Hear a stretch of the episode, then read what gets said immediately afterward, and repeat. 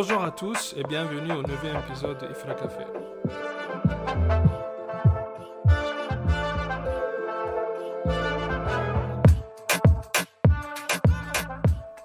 Donc euh, aujourd'hui c'est moi votre host Sofiane et comme d'habitude je suis accompagné de mes trois amis Rita, Sabrina et Salut C'est duo C'est euh, nous, moi et Sabrina, on est connectés. Donc euh, arrêtez d'avoir le seum comme ça. Voilà. Wow, ok, ok. Ça commence déjà. et, moi- et moi qui voulais pas que ça se termine en, en, en bataille des sexes, euh, déjà ça commence.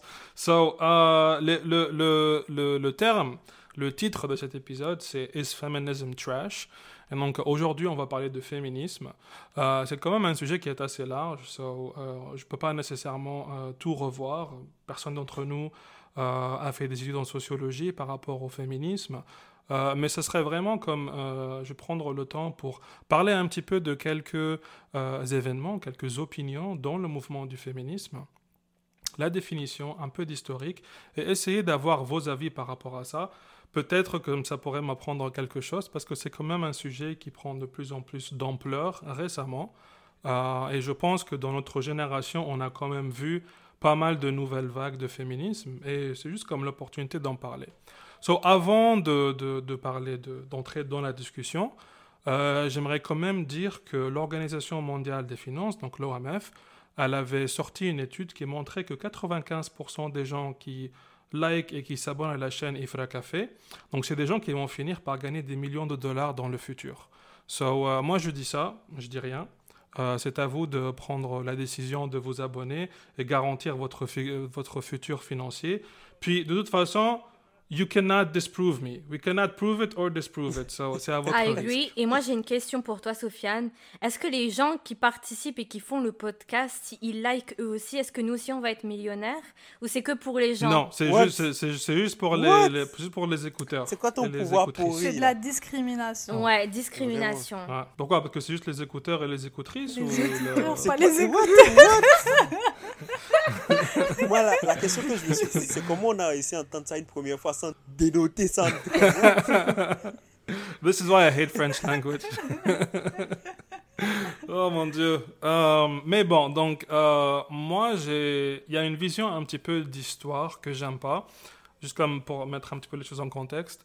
Euh, puis ça me donnerait l'occasion de vous poser la question. Moi j'aime pas quand les gens essayent de, et c'est la plupart des gens d'ailleurs, quand ils essayent de dépicter l'histoire un peu comme une succession de combats de moralité. C'est-à-dire qu'à chaque fois qu'on fait une avance dans la société humaine, que ce soit euh, l'abolition d'esclavage ou que ce soit genre euh, euh, l'é- l'éten- l'étendue de droits de nouvelles personnes dans la société, on a tendance à y penser comme c'était un combat de moralité et puis c'était vraiment des, des personnes euh, particulières, singulières, spéciales qui ont ramené ça parce que c'était finalement euh, euh, une, euh, comment dirais-je, une, une victoire de la moralité humaine contre le mal ou whatever. So I want to know if that's, si c'est une vision que, que vous partagez en fait de l'histoire humaine, si c'est une vision que, que, que vous ayez. Est-ce que vous avez cette impression? Intéressant, très intéressant. Euh, laissez, laissez, laissez-moi reformuler la question. Oui, je préfère. Does the end justify the means? Est-ce que les moyens justifient la fin? Si c'est pour une bonne cause. Est-ce que la fin justifie La les fin moyens? justifie les moyens. Ouais. Euh, Par exemple, le féminisme. Si- si- si- S'il y avait des moyens un peu pas trop moraux utilisés pour le- la liberté des femmes, est-ce que pour vous c'est quelque chose de justifiable? I think that's the word in, in French. et quelles sont les choses immorales qui sont utilisées pour la liberté des femmes? Hmm.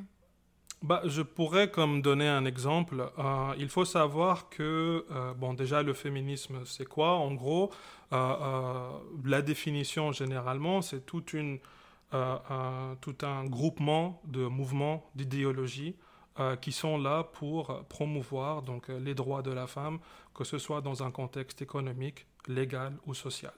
Et bien évidemment, le, le, le main argument qui est utilisé, c'est pour l'égalité des sexes. That is the textbook definition.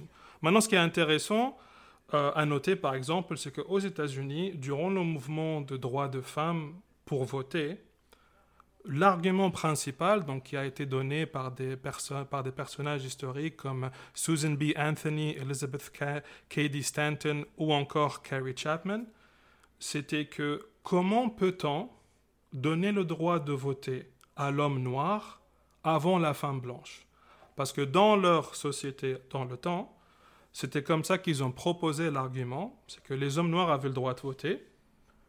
Vous dites que les hommes noirs sont inférieurs à nous, alors pourquoi pas les femmes blanches? Et c'est pour ça que je pose la question, est-ce que pour vous, les moyens justifient la fin? Euh, Je pense dit ça comme ça, ça va clairement être non la réponse, tu vois. Mais en tant qu'espèce humaine, je crois qu'on essaye tout plein de méthodes. Et puis, quand les sociétés ne sont pas influencées, les différents essais là peuvent conduire à des réussites et quand genre, la société avance, tu utilises ces connaissances-là pour pouvoir genre, adapter. S'il y a une nouvelle situation qui est semblable à celle que tu as déjà rencontrée, tu peux utiliser mhm. ce que tu avais acquis pour pouvoir franchir. C'est comme ça qu'on pense que la société évolue. Et moi, je pense que c'est comme ça qu'elle évolue. Ok, ok.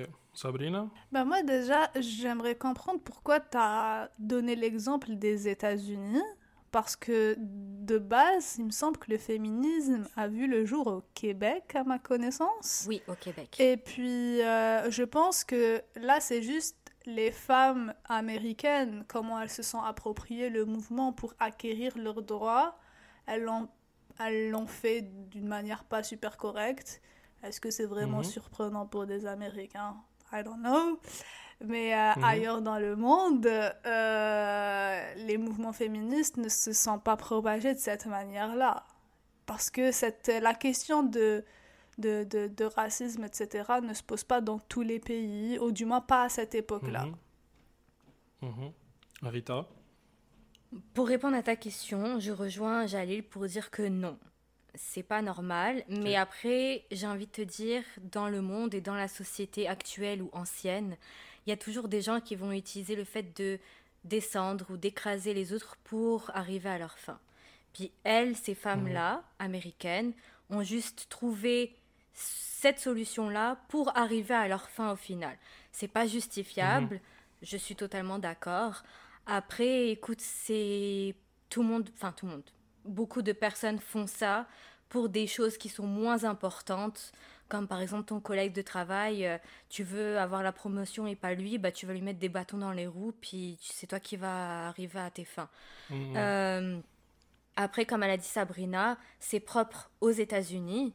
Euh, c'est pas la même chose dans d'autres régions du monde, mais moi je sais pas exactement quelle est l'histoire euh, pour les autres régions du monde ou les autres pays, mais ça ne me euh, mhm. surprendrait pas de voir qu'il y a eu ce même type de, euh, de, de, magouilles qui sont utilisées pour mhm, mhm. justifier le féminisme ou quoi. Ça va pas être les hommes blancs, les hommes noirs, ça va être autre chose, mais ça ne me surprendrait pas. Et malheureusement, je trouve ça triste de devoir utiliser ce genre de magouilles pour arriver à, ses fins parce qu'on peut très bien euh, revendiquer une, euh, comment dire, un, projet, une cause, sans forcément descendre d'autres causes euh, qui sont tout aussi importantes.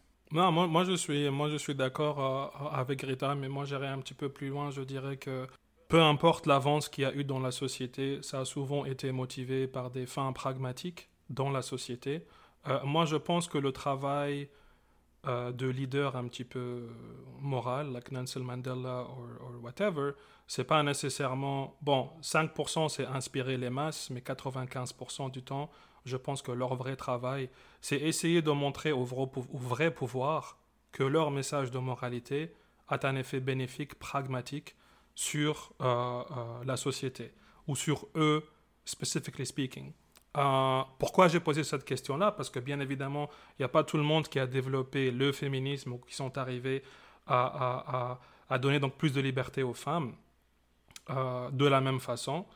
En fonction des régions, c'est différentes choses. Mais souvent, ce que certains, euh, certaines personnes antiféministes ont tendance à dire, c'est que bah, si ça commençait par le racisme aux États-Unis, là, c'est problématique pour nous aujourd'hui. et jusqu'à présent, les mouvements féministes de femmes de couleur aux États-Unis vu qu'ils ont été jetés un petit peu à part durant ce premier mouvement, jusqu'à présent, il y a des difficultés euh, de communication entre eux. Euh, mais genre, pour contextualiser les choses, euh, généralement, on a tendance à voir le féminisme sous trois vagues. Donc la première vague, c'était le droit de vote. c'était quelque chose qui a eu lieu entre la fin du 19e et début du, 20e siècle. souvent donc dans les pays de, l'Ouest, Petite, euh, petite parenthèse, euh, ça a eu lieu avant dans les pays de l'Ouest ou de l'Occident, parce que le reste du monde était des colonies. Ce n'est pas nécessairement parce que c'était les premiers à développer ces idées, c'était simplement, bah, ils ont donné le droit de vote aux femmes, ou, du moins le mouvement a commencé comme ça. Aux États-Unis, c'est comme j'ai expliqué. Pour beaucoup de pays européens, bah, comment ça a eu lieu? C'est vraiment grâce aux peut-être grâce c'est le mauvais terme à utiliser en français, ça peut-être euh, pardonner mon niveau de français, mais euh, euh, aux deux mondiales. donc avant, on avait tendance à croire que ben, les femmes n'ont pas certaines capacités dans la société, mais si tu finis par envoyer beaucoup d'hommes sur le front, mhm. Et dans le cas de la France, beaucoup de Sénégalais, beaucoup d'Algériens, ben, il n'y a plus personne. et les Marocains aussi, et les, Tunisiens aussi, etc., etc. Enfin, les indigènes, on va dire. Euh, ou des Viettes, ou genre pour les British des Indiens, des gens, des, gens des colonies. Euh, si on envoie beaucoup de gens comme ça au front, des hommes surtout, bah, il n'y a plus personne pour faire tourner les usines. Il ne faut pas oublier que pour se battre dans une guerre, il faut continuer à produire des armes, à produire de la munition, à faire tourner l'économie. Sinon, sans économie, bah, on ne peut pas payer les soldats. Et c'est là où justement les femmes ont montré et les, et les gars dans le pouvoir se sont dit finalement, euh, c'est peut-être un pouvoir euh, économique qu'on pourrait utiliser. Ce qui est, puis ça, c'était comme la deuxième vague durant les deux mondiales qui ont mené donc, à tout ce qui est droit de vote pour certaines femmes en Europe. et après, donc, il y a eu donc plus tard tout ce qui est mouvement pour les droits de femmes, que ce soit les droits de, de mariage, de divorce, l'intégration dans le monde, euh, le marché de travail, euh, tout ce qui est droit de procréation aussi. Euh, et là, présentement, on est dans la troisième vague qui, d'après les définitions, c'est une vague qui essaye de corriger les erreurs de la deuxième vague. Um, so, là, moi, ce que j'ai envie de, de, de, Pourquoi je reviens à la question de moralité, c'est parce que dans les pays du tiers-monde, le combat de féminisme était très relié à l'indépendance des pays. Et là, je pense à des personnages un petit peu comme euh, Gisèle Halimi, euh, euh, Jamil Abou Pacha, Jamil Abou Hired, Tahar Haddad. donc, c'était différents personnages. Bon, j'utilise des gens de mon origine parce que c'est les gens que je connais le plus, hein, mais j'imagine que c'est pas très différent pour le reste du monde, où là, on a essayé de utiliser le pouvoir ou le potentiel pouvoir de la femme dans la société euh, pour euh, rajouter plus d'impact derrière le message pour l'indépendance. Étant donné qu'aujourd'hui, même si on a de meilleures raisons dans certains pays du tiers-monde, on se retrouve dans une situation euh, où la position de la femme n'est pas nécessairement... enfin, je pense qu'il y a encore beaucoup de choses à faire. Do you think je reviens toujours sur la question de moralité. Est-ce que bah, les Américains l'ont mieux fait ou les Européens l'ont mieux fait? En mieux, fait quoi? Ouais, c'est ça. Mieux fait quoi?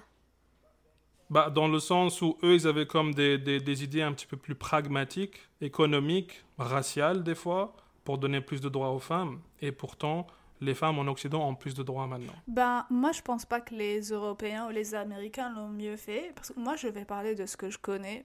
Donc, moi, je parle de mhm. l'Algérie. Et puis en Algérie, mhm.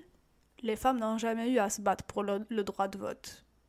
Le pays a eu mhm. son indépendance en 1962. Les femmes ont eu le droit de voter dès 1962 parce qu'elles ont fait la guerre avec les hommes. À partir du moment où elles, elles ont pris les armes, elles sont montées au front. Après que le pays ait eu son indépendance, on ne pouvait pas juste leur dire bah maintenant retournez dans vos cuisines. C'était juste pas possible et vous n'avez aucun droit ça marchait pas le droit à l'éducation, le droit au travail, le droit de vote. Ça, c'est des choses qui, qui sont arrivées automatiquement avec l'indépendance. La femme algérienne a eu le droit de vote avant la femme suisse, hein, just saying. Mhm. Donc, euh, mhm. Moi, je pense pas que les Européens ont mieux fait, mais euh, ou que les Américains ont mieux fait, mais euh, je, je, je, je, suppose que leur combat nous ont servi. Du coup, c'était plus, c'était comme plus simple peut-être pour pour les pays qui étaient colonisés à l'époque de de juste adopter ce qui se fait ailleurs. J'en sais rien. Ou peut-être qu'on est juste bien plus ouvert d'esprit que sur ça. Je ne saurais pas le dire.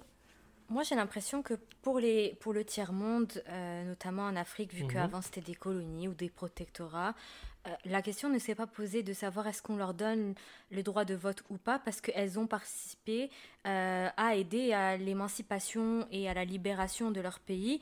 Donc, c'est juste que mhm. ça a été tourné différemment. Elles étaient importantes, elles avaient un rôle à jouer important dans la libération. Donc automatiquement, elles sont intégrées dans le truc. Si ça avait été autrement ou d'autres conditions, peut-être qu'on se serait posé ces questions-là de est-ce qu'on leur donne le droit ou non. Mais ayant mhm. participé et de manière active, tu veux pas leur dire comme bah désolé maintenant que vous êtes libérés, bah on va réfléchir à vous donner euh, euh, les droits de, de, vote ou pas, parce que ça aurait fait comme une autre révolution. Déjà que le pays est instable, où il y a des problématiques. Je pense qu'il y a des choses beaucoup plus importantes à faire, notamment à mettre quelqu'un au gouvernement qui va respecter les, euh, les, valeurs et les droits de tout le monde, du peuple, avant de décider est-ce que les femmes vont le droit de, avoir le droit de voter ou, ou pas. Mhm. C'est ça. Et puis, euh, j'aimerais juste ajouter que en Afrique, les sociétés africaines je parle pas de toutes les sociétés africaines, mais il y a quand même une bonne partie mhm. des sociétés africaines qui sont matriarcales, ne sont pas patriarcales de base. Les femmes ont un rôle hyper important et hyper influent dans tous les pays d'Afrique. Ok? Donc, mhm. euh, je pense que les combats féministes ne sont juste pas les mêmes en fonction du continent où on est. Donc, mhm. euh, parler des États-Unis, moi, pour moi, les États-Unis n'ont jamais été une référence parce que leur mode de vie leur perception du monde et de leur société ne s'applique pas du tout au reste du monde, et encore moins chez nous en mhm. Afrique. Donc moi, je pense juste que, c'est, que la perception était déjà différente de base en Afrique qu'ailleurs. Parce qu'en Europe mhm. et en Afrique, on est vraiment dans du patriarcat. Euh, en Europe et en Amérique, pardon, on est vraiment dans du patriarcat qu'il fallait combattre. En Afrique, il y avait déjà un système matriarcal, matrimonial. Mhm. non, mais c'est intéressant que, que, tu lèves ce point-là parce que, en fait, moi, moi, la question à laquelle je voulais arriver, c'est est-ce que vous pensez que euh, on peut avoir différents euh, paths, différents chemins pour arriver à la même réponse? So, si, on, si on se bat pour les droits des femmes dans un certain contexte en Occident, ce n'est pas nécessairement pour le même contexte qu'on va se battre en Orient, au Nord, au Sud, en France, en Belgique, whatever. Parce que souvent, étant quelqu'un, bon, je vais être honnête, um, like, maintenant je vois que être musulman, être d'origine africaine, ça commence à être un petit peu genre euh, in ou on fleek ou whatever, like c'est un peu cool de l'être, de le montrer sur TikTok, de le montrer sur IG. T'as des femmes voilées qui rappent, t'as des femmes africaines, genre, ou des gens africains. Mais moi, quand j'ai grandi avec le 11 septembre, souvent, le, vous êtes des gens arriérés, et justement, ça a été communiqué par des personnes féministes, dans le sens où, regardez comment votre société traite la femme. So, we did it better, you know, parce que présentement, donc c'est un peu une vision comme statique de l'histoire, mais aujourd'hui, le jour même, la situation de la femme chez nous est meilleure que chez vous. Ainsi, on l'a mieux fait. Ainsi, nos arguments pour y arriver sont meilleurs. Peut-être que j'étais juste un garçon impressionnable et c'est un peu comme mon bias, c'est comme ça que j'ai atteint cette, j'ai internalisé cette communication, mais c'est toujours un sentiment que j'avais. Oui? Je suis d'accord avec toi, les, les, femmes occidentales vont toujours juger des droits des femmes du tiers-monde. Sauf que si tu es féministe, le but c'est que tu donnes les droits à tout le monde, mais tu vas pas aller comme pointer du doigt et descendre les autres en disant comme nous on est mieux que vous, nous on a fait ça avant vous. C'est pas ça le but du féminisme.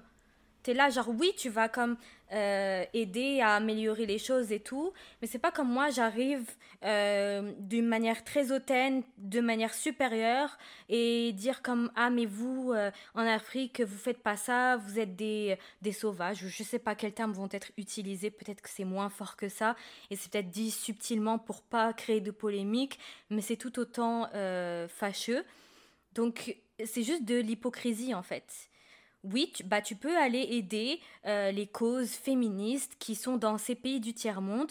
Et d'ailleurs, les, les, les, causes sont pas forcément les mêmes. Comme ici en Europe ou, au Canada, et eh ben, euh, je sais pas moi, on va te dire. Euh, euh je sais quoi les causes qui sont discutées actuellement La liberté sexuelle.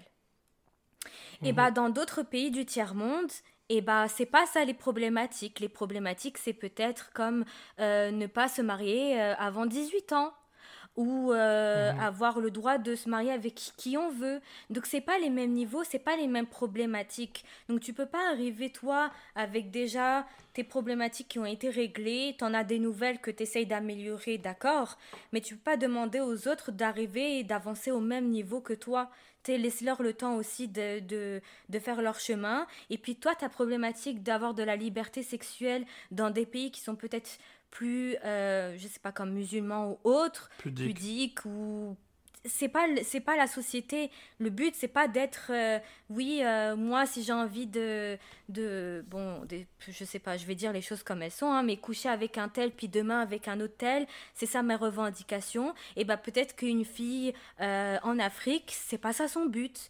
Tu vois donc mmh. chacun tu peux pas imposer et venir dénigrer les autres parce que pour moi ça n'a pas de sens. Tu es féministe tu comment dire tu vas soutenir toutes les causes qui permettent d'améliorer le quotidien des femmes à travers le monde entier. Ok. Ah, Sabrina euh, Alors déjà, je suis d'accord avec Rita sur, euh, sur tout ce qu'elle a mhm. dit. Euh, parce que les sociétés ne sont pas toutes les mêmes et on n'est pas là pour unifier, pas unifier, comme mais uniformiser, c'est ça, toutes les sociétés et les rendre euh, mhm. toutes similaires parce qu'on perdrait la diversité, on n'a pas à les homogénéiser. Moi, je trouve ça un peu ridicule de, de, vouloir que tous les pays se comportent comme les pays occidentaux finalement. C'est comme s'ils étaient mhm. eux décisionnaires de comment les autres devaient se comporter. Moi, je suis pas d'accord avec ce point-là mhm. déjà, donc je rejoins Rita. Et pour le, deuxième euh, point, c'est euh, ces femmes-là ne connaissent pas les réalités euh, des femmes qui vivent dans les pays du tiers-monde. Tu ne sais pas dans quelles conditions elles vivent, mhm. tu ne connais pas leur combat, donc tu ne peux pas euh, juger quelque chose que tu ne connais pas. Pour toi, euh, il, la, certaines femmes dans certains pays du tiers-monde, on va les obliger à porter le voile, on va leur interdire, je ne sais pas, d'aller à l'école dans certains pays, etc. Pour toi, c'est une soumission de la femme. Mais en Occident, il y a aussi le problème de l'objectification de la femme, où le corps de la femme est réellement un objet, une image qu'on utilise jusqu'à ce qu'elle atteigne sa date de péremption, puis on la calcule plus, puis c'est un déchet de limite de la société dont on ne veut pas, qu'on ne veut pas voir, et c'est fini. Alors que dans, dans les pays du tiers-monde, le corps de la femme n'est pas utilisé de cette manière-là. Et les femmes n'ont pas besoin de se, de se battre pour que leur corps ne soit pas objectifié. Alors que c'est le cas en Occident et on nous fait croire que c'est une révolution, que c'est ça la liberté. Tu es libre de faire ce que tu veux de ton corps, mais de là à objectifier le corps de toutes les femmes, moi je suis pas d'accord avec ça non plus. C'est ça? Donc pour moi c'est pas c'est juste une question de point de vue aussi. So, ben, encore une fois, là, que je vais comme continuer à faire l'avocat du diable et sortir euh, tous les arguments intéressants que j'ai vus en ligne. So, il y a quand même un personnage qui est assez connu. Euh, je sais au moins euh, que ce soit dans les Pays-Bas, les États-Unis, ou encore avec les mouvements super traditionnalistes dans des pays musulmans.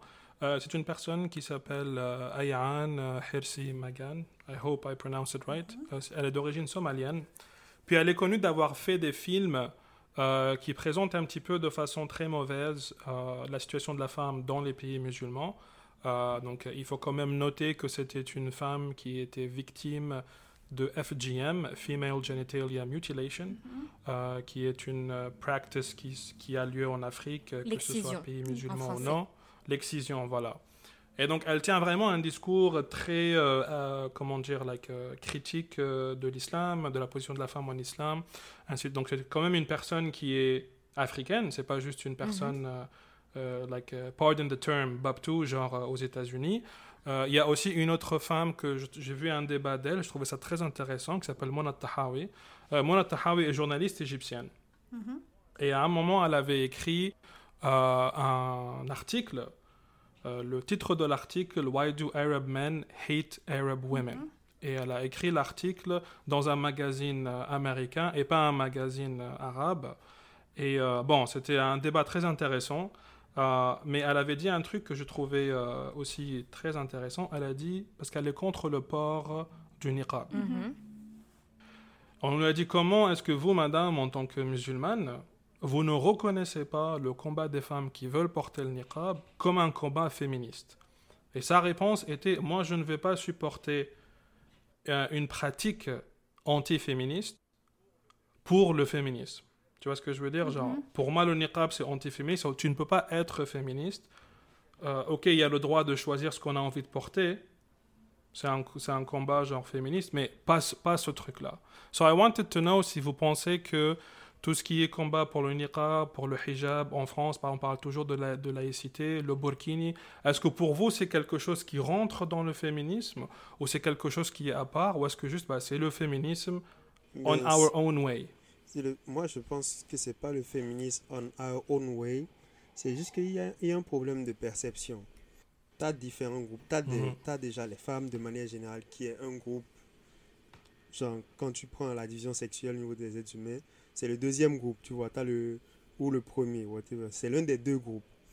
Et tu vous dis à toute cette diversité-là, ok, vous avez toutes, tous, genre, vous avez toutes, pardon, peu importe vos origines, peu importe euh, vos expériences, le même problème ou les mêmes difficultés dans la vie. C'est pas possible, tu vois. Mhm. Suivant là où les gens ont grandi, Mhm. suivant ce qu'ils ont vécu, suivant leur culture, les problèmes vont être différents. Et la manière de percevoir ce qui est un problème est différente. Tu vois, les réalités sont différentes. Donc, ce que toi tu vois comme une gêne ou un, quelque chose d'inconfortable pour quelqu'un d'autre, ça peut être euh, un signe de, de fierté, ça peut être euh, un signe d'appartenance, tu vois, ça peut être euh, ce que tu veux. Donc, tu peux pas dire, c'est rendu là, c'est juste la perception des gens qui n'est pas qui n'est pas homogène. Donc, on peut pas s'attendre à ce qu'ils aient les mêmes. C'est un groupe immense. On peut pas s'attendre à ce qu'elles aient les mêmes attentes. C'est juste ça. Mhm. Donc même si Mona Tahawi est une égyptienne et musulmane, c'est normal qu'elle a une perception différente parce qu'elle n'a pas vécu nécessairement la même chose que... que puis, to, to, to, to her credit, à son crédit, je sais pas si on dit ça en français, elle avait tendance à dire, euh, moi pour moi, genre, comment je, je rationalise le fait d'être féministe et le fait d'être musulmane, c'est que euh, la première femme du prophète euh, était une femme beaucoup plus vieille que lui. C'était une femme beaucoup plus puissante que lui, beaucoup plus riche que lui. Et c'était la première personne qui est devenue musulmane. Donc pour elle, et un peu comme Tahar Haddad dont je parlais avant, ça, va, ça allait ensemble. Et d'ailleurs, elle avait comme commencé une association de genre égalité entre, entre hommes et femmes, euh, donc euh, de façon théologique, si je peux dire ça, genre, et qui s'appelle Moussawet, qui a commencé en Malaisie en 2008 ou 2009, je crois. Et un des premiers trucs qu'ils ont fait, c'était de faire la prière avec une imam femme, avec des hommes et femmes dans la mosquée ensemble. Euh, mais c'était juste un- une, parenthèse. Tu voulais dire, Rita? Oui, moi je veux dire deux choses. La première chose, c'est juste une précision pour les gens qui nous écoutent et qui ne sont pas forcément musulmans. L'excision, Mhm. l'excision pardon, n'est pas revendiquée par l'islam. En islam, on, te- on ne te dit Mhm. pas d'exciser les jeunes filles. Ça, c'est une pratique culturelle. Donc, il faudrait comme bien euh, différencier, Distinguer. Les, distinguer les deux choses. Et je sais que pour les musulmans, normalement, on sait cette di- différence, cette distinction. Mais Mhm. je veux juste comme apporter ça pour les gens qui ne sont pas musulmans. Ensuite, moi, euh, par rapport à la question, est-ce que si tu portes le voile ou si tu portes le niqab, c'est pas féministe, je sais pas quoi. Mhm. Déjà, je pense pas que être féministe, et être euh, musulmane sont deux choses qui sont contradictoires. Je ne pense pas. Mhm. Tout est une question d'équilibre euh, et de choix aussi personnel, ça c'est sûr. Mais euh, moi, personnellement, une femme qui passe dans la rue, qui a un, un voile, ça me dérange pas, je m'en fous, tu fais ce que tu veux. Moi, je ne porte pas le voile, mais c'est pas pour autant que je vais aller descendre, diminuer une femme qui porte le voile, parce que ce qui est actuellement dit en Europe, essentiellement en France, c'est que les femmes qui sont voilées sont des femmes qui euh, sont soumises à leurs hommes. Or, c'est pas Mhm. ça. Tu te soumets à Dieu. Mhm. Et je vois pas où il est le problème en fait. C'est toi et ta religion. T'as pas. tu- tu- pourquoi tu rentres dans les histoires des gens? Surtout que moi, je trouve que la religion, c'est quelque chose de très personnel. C'est propre à chacun. Puis t'es pas. Moi, je trouve que c'est très. euh, c'est vraiment pas correct de rentrer dans de telles euh, choses euh, à travers les gens. Donc, moi, ça ne me dérange pas. Par contre, tu veux mettre le niqab si dans le pays où tu es, le niqab n'est pas autorisé, c'est pas non plus dit dans la religion que tu dois être à l'encontre euh, des, des, des lois du pays qui, où, où tu te trouves, tu vois. Tu peux très bien être une bonne Mhm. musulmane, mettre un foulard sans mettre un niqab, et ça fait pas de toi une mauvaise musulmane. Donc là, il faut juste comme différencier euh, les deux choses et les deux problématiques. Puis les gens, ils aiment trop faire des amalgames. Il y a des gens qui sont là comme non, moi je veux faire ma religion avec le niqab et tout. Mhm. Ok, fais-le, mais dans un pays qui l'autorise. Mhm. Je comprends, je comprends. Bah, c'est toujours, euh, comment dire, l'argument souvent que j'entends par rapport à, à- à les femmes qui mettent le niqab ou le hijab, c'est des femmes soumises, c'est souvent... C'est souvent- parce que moi j'ai eu des discussions comme ça avec hommes, des c'est gens. pas vrai. Non, mais moi, je te dis, genre, like, mon historique Mhm. de discuter, parce que j'ai quand même, like, discuté avec des gens par rapport à ça, bien évidemment, des gens qui étaient français, qui étaient suédois, qui étaient whatever, Dutch aussi, Euh, et souvent, c'est comme, mais comment, comment, like, how would you know? You're a guy. You know, like, how would you know if they're not brainwashed to think that way? Et là, c'est un petit peu relié avec le concept de patriarcat, dans le sens où, si c'est un système de pouvoir qui est imposé depuis des millénaires, on est, on est tous victimes de ce système-là, tous indoctrinés par ce système. How would you know que c'est pas nécessairement des femmes soumises, que même leur choix n'est pas un vrai choix. Et là, ça revient sur, bah, regarde nous, regarde les femmes dans notre société. That's a ouais, real et choice. toi, versus- quand la fille, elle est là à mettre des mini-jupes, puis t'es là en train de, de lui lancer des... C'est la même chose. C'est c'est exactement ça. D'un chose. côté, euh, tu mets la, la fille, elle est là en mini-jupe, elle te dit moi je fais ce que je veux, mais elle se fait agresser. Mhm. Et puis les hommes qui sont là comme non, mais laissez-les faire ce qu'elles veulent, ce qu'elles veulent. Et c'est ces mêmes Mhm. personnes-là qui viennent les agresser, leur dire des mots euh, complètement euh, Déplacé. déplacés. Euh, et ben c'est les mêmes personnes qui vont te dire ouais mais regarde, elle, elle est couverte aussi. Mais mêlez-vous de vous en fait. Mhm. Je comprends pas. C'est quoi votre problème? Mêlez-vous de vous, j'adore. Oui, mêlez-vous de vous. Bah, tu sais, on, vit- on vit, on, on- on vit dans un monde interconnecté, on vit dans un monde euh, qui... J'ai oublié c'était qui la personne, mais je crois que c'était un historien de University of Harvard. Euh, c'est un peu une vision que je vois souvent dans le monde. Les gens, ils ont envie de voir le monde ou l'histoire humaine à travers une capsule de combat de culture.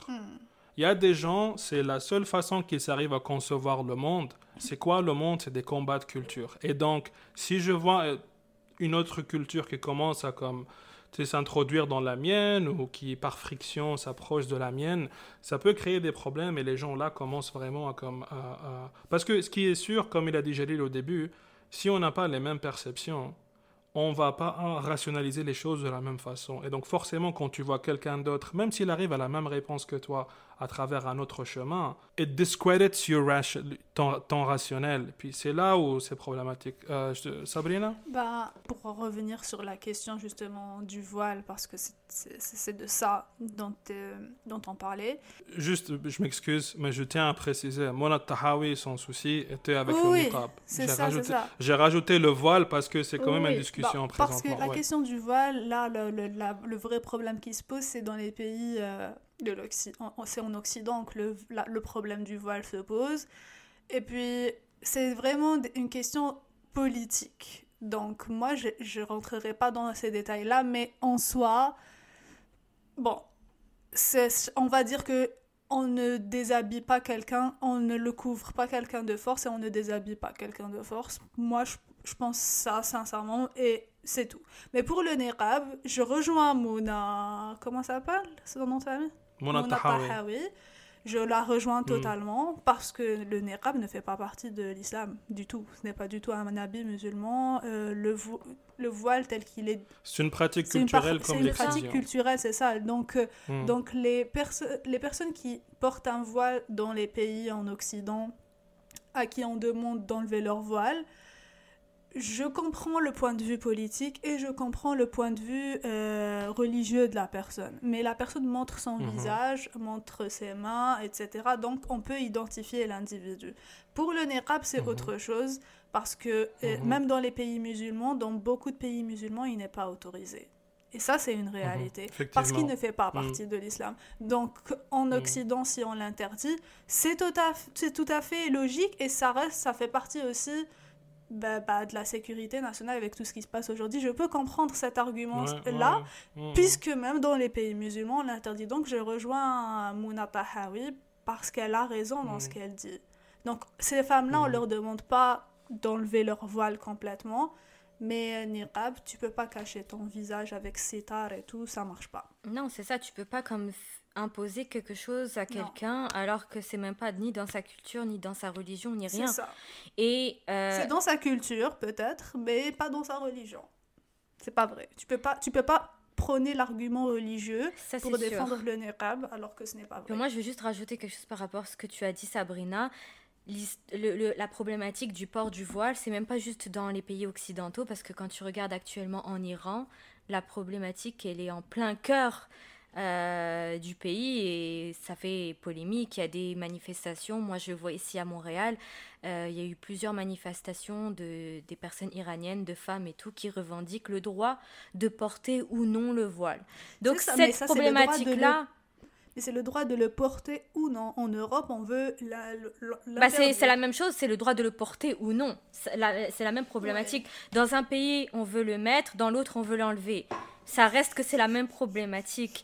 Donc même dans un pays Mhm. musulman, on a, on a des problématiques qui sont similaires. Bah oui. C'est juste que c'est pas les mêmes personnes qui demandent à le mettre ou à l'enlever, tu vois.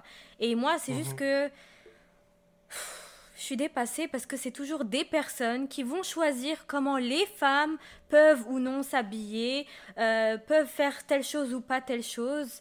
Et en général, ces personnes qui décident, et peut-être que ça va en fâcher certains, c'est regrettable Mhm. peut-être, hein, mais c'est essentiellement des hommes. Et moi, j'arrive toujours pas à comprendre ce truc de pourquoi c'est toujours aux hommes de décider pour les femmes. Parce que, parce que, je vais pas le dire. Euh, Moi, j'ai juste coupé mon micro en même sor- temps. Bah parce que, parce non, que je- les je- hommes sont plus je- nombreux au pouvoir de manière générale, c'est tout. C'est aussi bête que ça. Ça. Mais même ceux qui sont pas dans le pouvoir, tu regardes les gens autour de toi, il y a des gens, ils te font des commentaires, des machins. Mais qui t'a dit de rentrer dans ma vie? Qui t'a dit de ce que je peux faire ou pas faire? Mêlez-vous de vous. Mêlez-vous de vous mais, euh, saute en En fait- l'air et, calme, quoi, là, voilà. Nous les sommes- nous sommes Ivoiriens, les arrivés- cales, ouais. Nous sommes arrivés à un moment donné, je pense, dans l'évolution humaine où, vu qu'on n'avait jamais atteint ces proportions d'individus et tout ça, il y a des nouveaux problèmes qui se posent, tu vois. Mais, mais, mais, mais moi, ce que je voulais dire euh, par rapport à ce que Jalil vient de dire, moi, j'ai vraiment l'impression que c'est les gens qui compliquent les choses, euh, justement parce qu'ils essayent toujours de rajouter euh, cet angle de moralité. Parce que la vérité, c'est que, d'après ce qu'on sait de l'histoire humaine, c'est que souvent, les sociétés nomades ou les sociétés hunter-gatherer, chasseurs-collecteurs, ou whatever, comme on dit en français, c'est souvent des sociétés plus égalitaires. Chasseurs-cueilleurs. Parce que c'est des, des sociétés plus égalitaires. Parce que c'est un peu. euh, le- le- la, la logique, c'est que si tout le monde dans la tribu doit participer pour qu'on puisse survivre, et ben là, on veille à ce que tout le monde puisse participer et à ce que tout le monde participe. Ça finit par de. D'ailleurs, comme juste euh, petite parenthèse, le mythe des Grecs, là, des femmes amazoniennes, euh, les historiens d'aujourd'hui, ils pensent que c'est un mythe qui est inspiré d'une vraie reine euh, scythienne. Euh, on ne sait pas c'est qui les Scythiens, c'est parce que les Grecs ils avaient tendance à co- confondre beaucoup d'ethnies. Euh, mais c'est une reine turquique euh, et on pense aussi que c'est elle qui a tué Cyrus, le roi d'âge d'or de l'ancien Achaemenid Empire perse. so, un peu cette vision de des femmes qui se battent pour les Grecs, c'était tellement waouh qu'ils ont juste créé toute une île avec des femmes qui se coupent les seins et qui coupent les bites aux hommes. C'était juste. Ils avaient une imagination incroyable. Euh, juste parce qu'ils ont vu une femme sur Je un cheval. rajouter un truc par rapport à ça? Je sais pas si vous avez vu le film Ouais. The Woman King.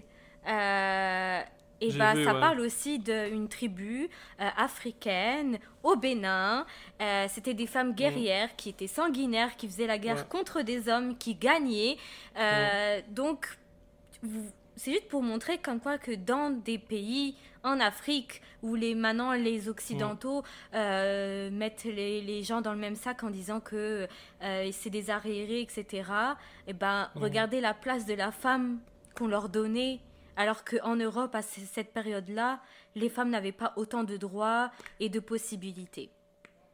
Moi, moi, je tiens, moi, moi, je tiens à, à rajouter une petite précision au Women King.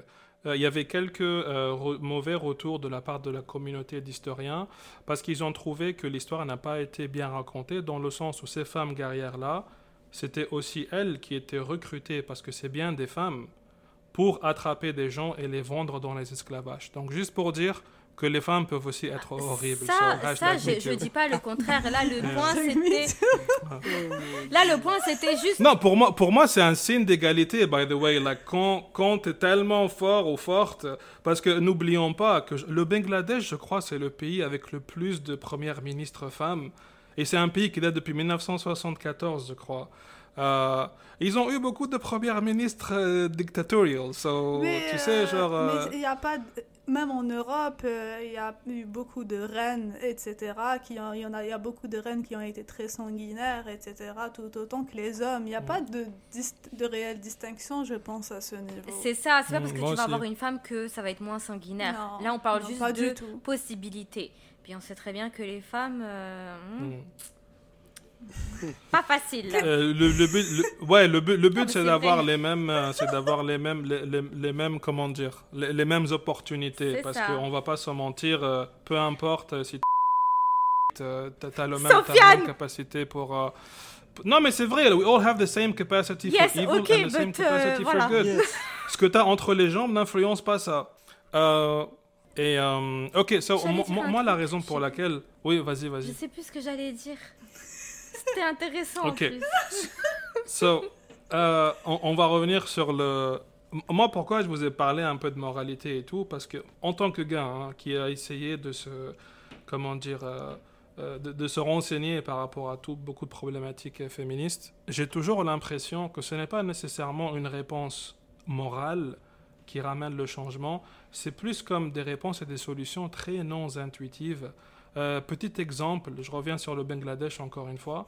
Euh, la politique qu'on considère qui a ramené à la place de la femme aujourd'hui au Bangladesh, c'est ils ont, ils ont fait un- un- un- une politique avec le système de santé national où ils ont distribué des capotes. That's all they did.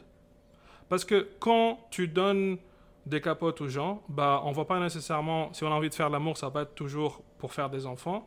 Si on fait des enfants euh, plus vieilles, bah, on peut aller à l'école. Et donc, ça donne de meilleures carrières, une population plus éduquée. Et bien évidemment, si on met en place un système de santé qui réduit euh, la mort des enfants, bah là, il n'y a plus besoin de faire cet enfant pour qu'il y en a juste que deux qui, qui survivent. So, c'est pas nécessairement comme, ah, like, you know, it's a moral question. Juste donner des capotes. Ou juste, like, les, les femmes vont au travail. Like, c'est c'est comme, c'est des solutions assez euh, non intuitives, j'ai envie de dire, que ce qui est plutôt proposé aujourd'hui, où on doit carrément changer euh, la culture, euh, comment la... You know what I mean? Je sais pas si je m'explique bien. Mais là, tu viens de toucher un point important qui au final, quand tu regardes ce que tu viens de dire, c'est la Mhm. disposition euh, de la femme de son corps.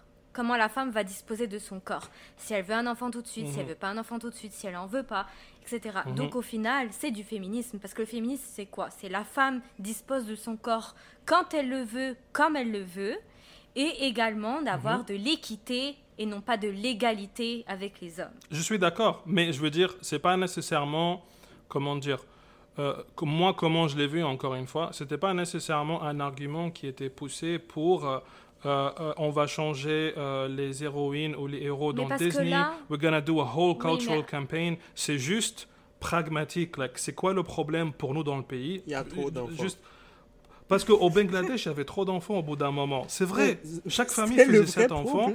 Et ouais, et ils se sont dit, attendez les gars, c'est pas normal qu'on a la moitié de la population, les femmes, qu'on qu'on n'utilise pas. Like that's honestly how I think they conceived it. Mais si ça a eu de bons résultats à la fin, Oui, why not, mais tu vois? moi, je Pourquoi genre euh, perdre de temps sur la place de la femme est à la cuisine? Ou genre je sais pas genre pourquoi perdre tout Non, le mais temps je suis d'accord avec ce Oui. que tu dis. C'est juste que la vision de, de- que tu exposes, j'ai l'impression que c'est comme une vision occidentale euh, et pas une vision du tiers-monde. Euh, c'est juste ça la différence parce que les problématiques de comment une femme peut disposer de son corps en Europe et en Occident, ces problématiques-là Mhm. Ont quand même bien avancé. Alors que dans le tiers-monde, on en Mhm. est encore à là malheureusement. Tu vois, c'est juste Mhm, ça. ok. Mais c'est la même chose, c'est juste que c'est fait à différents moments, peut-être de différentes manières.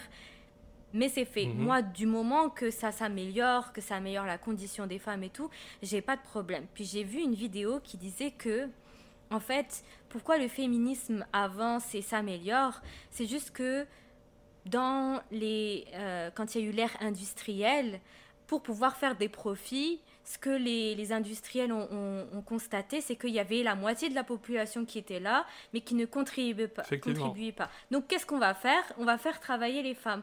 Donc en final, c'est le, la manière, c'est juste pour arriver à des fins économiques qui ont permis d'avoir des droits aux femmes de travailler, mais en tant que tel, on t'a- mhm. on n'a pas donné le droit aux femmes. C'est juste comme ça les arrange. Bah ça fait que Mhm, en mhm. soi, on est arrivé à une finalité qui est bonne pour les femmes, mais la, la première raison n'est pas bonne. Mais parfois, eh ben, ça se passe comme ça, mais tant que ça fait améliorer les conditions des femmes, bah écoutez. Donc, ce que je disais, pardon, c'est que le- l'Occident et l'Amérique, euh, ces continents-là, ils sont, ils sont arrivés au fait à des, des périodes de l'histoire où ils ont commencé un nouveau modèle. Tu vois, ils ont entamé ce qui est industrialisation et puis ils ont eu besoin de main-d'œuvre. Tu vois, du coup, quand ils ont eu besoin de main-d'œuvre, comme vous avez dit, ils ont vu qu'il y a la moitié de, de la force qui est à la maison, donc c'était les femmes. On va trouver des moyens pour les ramener au boulot. Tu vois? Donc, je pense que c'est comme à chaque fois qu'on on met un nouveau truc en place, il faut laisser le temps à la société pour constater vraiment si ça va être que des avantages à long terme. À, à court terme, on voit déjà qu'il y a des avantages et des inconvénients. Donc, je pense qu'il faudrait qu'on ait encore plus de temps pour euh, pouvoir décider qu'est-ce qui est bon ou pas. Oui, c'est vrai. Et euh, juste pour euh, rajouter une précision par rapport euh, à- aux pays occidentaux et à- aux Amériques, euh, des droits qui ont été comme euh, acquis, acquis euh, il y a un moment, notamment par rapport à l'avortement, euh, c'est des Mhm. droits qui sont remis en question actuellement dans ces mêmes pays-là. Mhm. Alors, j'ai l'impression comme on Mhm. avance, on fait trois pas en avant, deux pas en arrière. Comme euh, en aux États-Unis, il y a plusieurs euh, États qui ont euh, annulé euh, le droit à l'avortement. Puis c'était quand même un des droits fondamentaux et je pense important pour une femme parce que ça, compte, ça, ça perpétue le fait que tu disposes de ton corps comme tu le veux. Puis là, on t'enlève ce droit alors que c'était un des pays qui euh, a donné euh, ce droit depuis quand même un certain moment. Euh, Puis les années puis 70. maintenant, tu reviens en arrière. Comme qu'est- qu'est-ce qu'on fait? Des droits qui ont Mais, été comme euh, établis, on revient en arrière. Et actuellement, même en France, il y en a qui, qui posent la question. En France, je pense pas que ça va pouvoir revenir en arrière, mais des problématiques aussi Mhm. importantes qu'on en rediscute encore aujourd'hui et qu'on revient en arrière, c'est désolant. Mais encore une fois, j'ai envie de te dire, euh, les États-Unis, ce n'est pas le reste du monde. Et euh, en fait, le- les, les problématiques aux États-Unis sont très reliées euh, aux races, malheureusement, aux problèmes euh, raciaux. Et la- la- l'avortement a été interdit dans certains États à cause de la chute de naissance des bébés blancs. Euh, et donc, c'était problématique pour eux sur le long terme. Euh, apparemment, ils ont peur d'une disparition des blancs. so, euh, on interdit l'avortement mm. pour tout le monde pour que les femmes blanches soient obligées de faire des bébés. Vous vous rendez compte Juste une, Oui, c'est ça, hein, c'est clair. C'est pour ça que je te dis, c'est spécifique aux États-Unis. C'est pas. Mais on peut pas en, en Europe, il y a des pays européens qui, qui euh, sont encore en, pleine réflexion pour revenir en arrière parce que pour certains, l'avortement, ça reste un crime. Et on ne peut pas autoriser ce genre de, de, de comportement et tout. Je pense que les gens, les, gens, les gens, ils adhèrent à juste la finalité du truc, mais ils ne savent pas tout ce que ça implique. Genre, comme, supposons si on dit, OK, le droit final, ça va être le droit à, à, à disposer de son corps comme on veut, tu vois. Mhm. Et puis d'un autre côté, les autres ils vont se dire ah si si on fait ça les mêmes qui sont peut-être pour des, des, combats qui sont féministes aussi ils vont dire ah mais si on fait ça mhm. et puis nous d'un autre côté on a aussi tout ce qui est, euh, race et tout ça qui nous intéresse aussi mais si on laisse euh, de l'autre côté et puis les gens ils nous rattrapent là-bas ben ça fait des problèmes tu vois donc à chaque fois, ils essaient de mm. prendre des décisions qui les arrangent. Et eh bah, ben, c'est pas être féministe, ça, parce que tu peux être féministe et avoir d'autres causes en même temps. L'un n'empêche pas l'autre. Maintenant, si sous prétexte que il euh, y a une, déjà moi le terme race, euh, je suis contre ça. J'ai déjà, déjà, eu cette discussion avec, avec, euh, avec les linguistes du groupe. Euh, oui, mais en tant que. Sabrina, puis vu que nous on est scientifiques, en tant que scientifique, pour vu moi, que nous on est scientifiques. Sur le plan, sur le plan scientifique, ça marche pas. Donc sur moi, je vais utiliser. Sur le, sur le euh, en termes de lexique, ça. Ok, moi j'utilise le terme ethnie parce que c'est pour moi c'est plus ça marche pas le terme ethnie. bah pour moi en tant que scientifique oui ça marche oui donc en tant qu'ethnie oui mais là je parle en tant que scientifique donc je vais utiliser ce terme là on en reparlera euh, si tu peux très bien être féministe et aussi revendiquer les droits de différentes ethnies. L'un n'empêche pas l'autre. Maintenant, si sous prétexte qu'une ethnie oui, mais Rita, va... Moi, je ne disais pas, je, ne je disais sais, je pas sais. Que moi, je dis juste, je donne juste une, une, précision par rapport à ça pour contredire ce que ces personnes-là font. Ça n'a aucun sens. C'est juste ça. Moi, j'ai une petite parenthèse historique que j'ai trouvée euh, pas mal intéressante. Euh, au moment où il devait... J'aimerais bien revenir sur le point directement de Rita, s'il te plaît. Genre, tu sais, par mhm. exemple, là, là, à ce niveau, je suis d'accord avec ce que tu dis, mais quand tu regardes dans le passé, quand ils ont voulu, par exemple, dire aux femmes que c'est un droit d'aller travailler, quand ils ont voulu mhm. revenir sur ça, pour dire ça, c'est un, un droit d'aller travailler, c'est pas parce que c'était un droit en soi. Bon, c'est vrai que c'est un droit, mais c'est parce qu'à cette époque-là, c'était juste utile pour eux. Oui, c'est bah, ça. C'est sûr, c'est ça. C'est ce que j'ai dit. Tu sais, genre, à tout moment, ils vont se dire, euh, ben, est-ce que ça, c'est vraiment bien ou pas?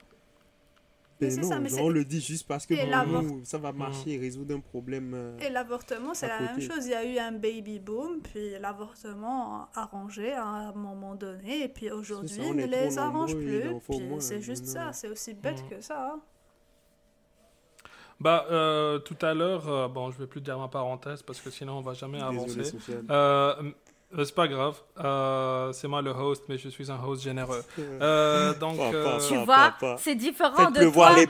C'est différent de toi, Jalil, qui nous censurait. là. Oui, oui, oui, je n'oublie pas. Écoute, dans la vie, c'est le yin et le yang. Jalil, s'il te plaît. Ok, on va avancer là. Incroyable, wesh. So, moi, moi, je voulais parler d'un point que, que, que, Rita a mentionné vite fait, parce qu'elle avait parlé de plusieurs problèmes, y compris donc le problème de, de de, juste comme embaucher des femmes pour travailler au début parce que c'est bien pour l'économie, puis au début on les payait moins. Euh, présentement, il y a différentes études, parce que pour moi le wage gap c'est un truc qui revient tout le temps.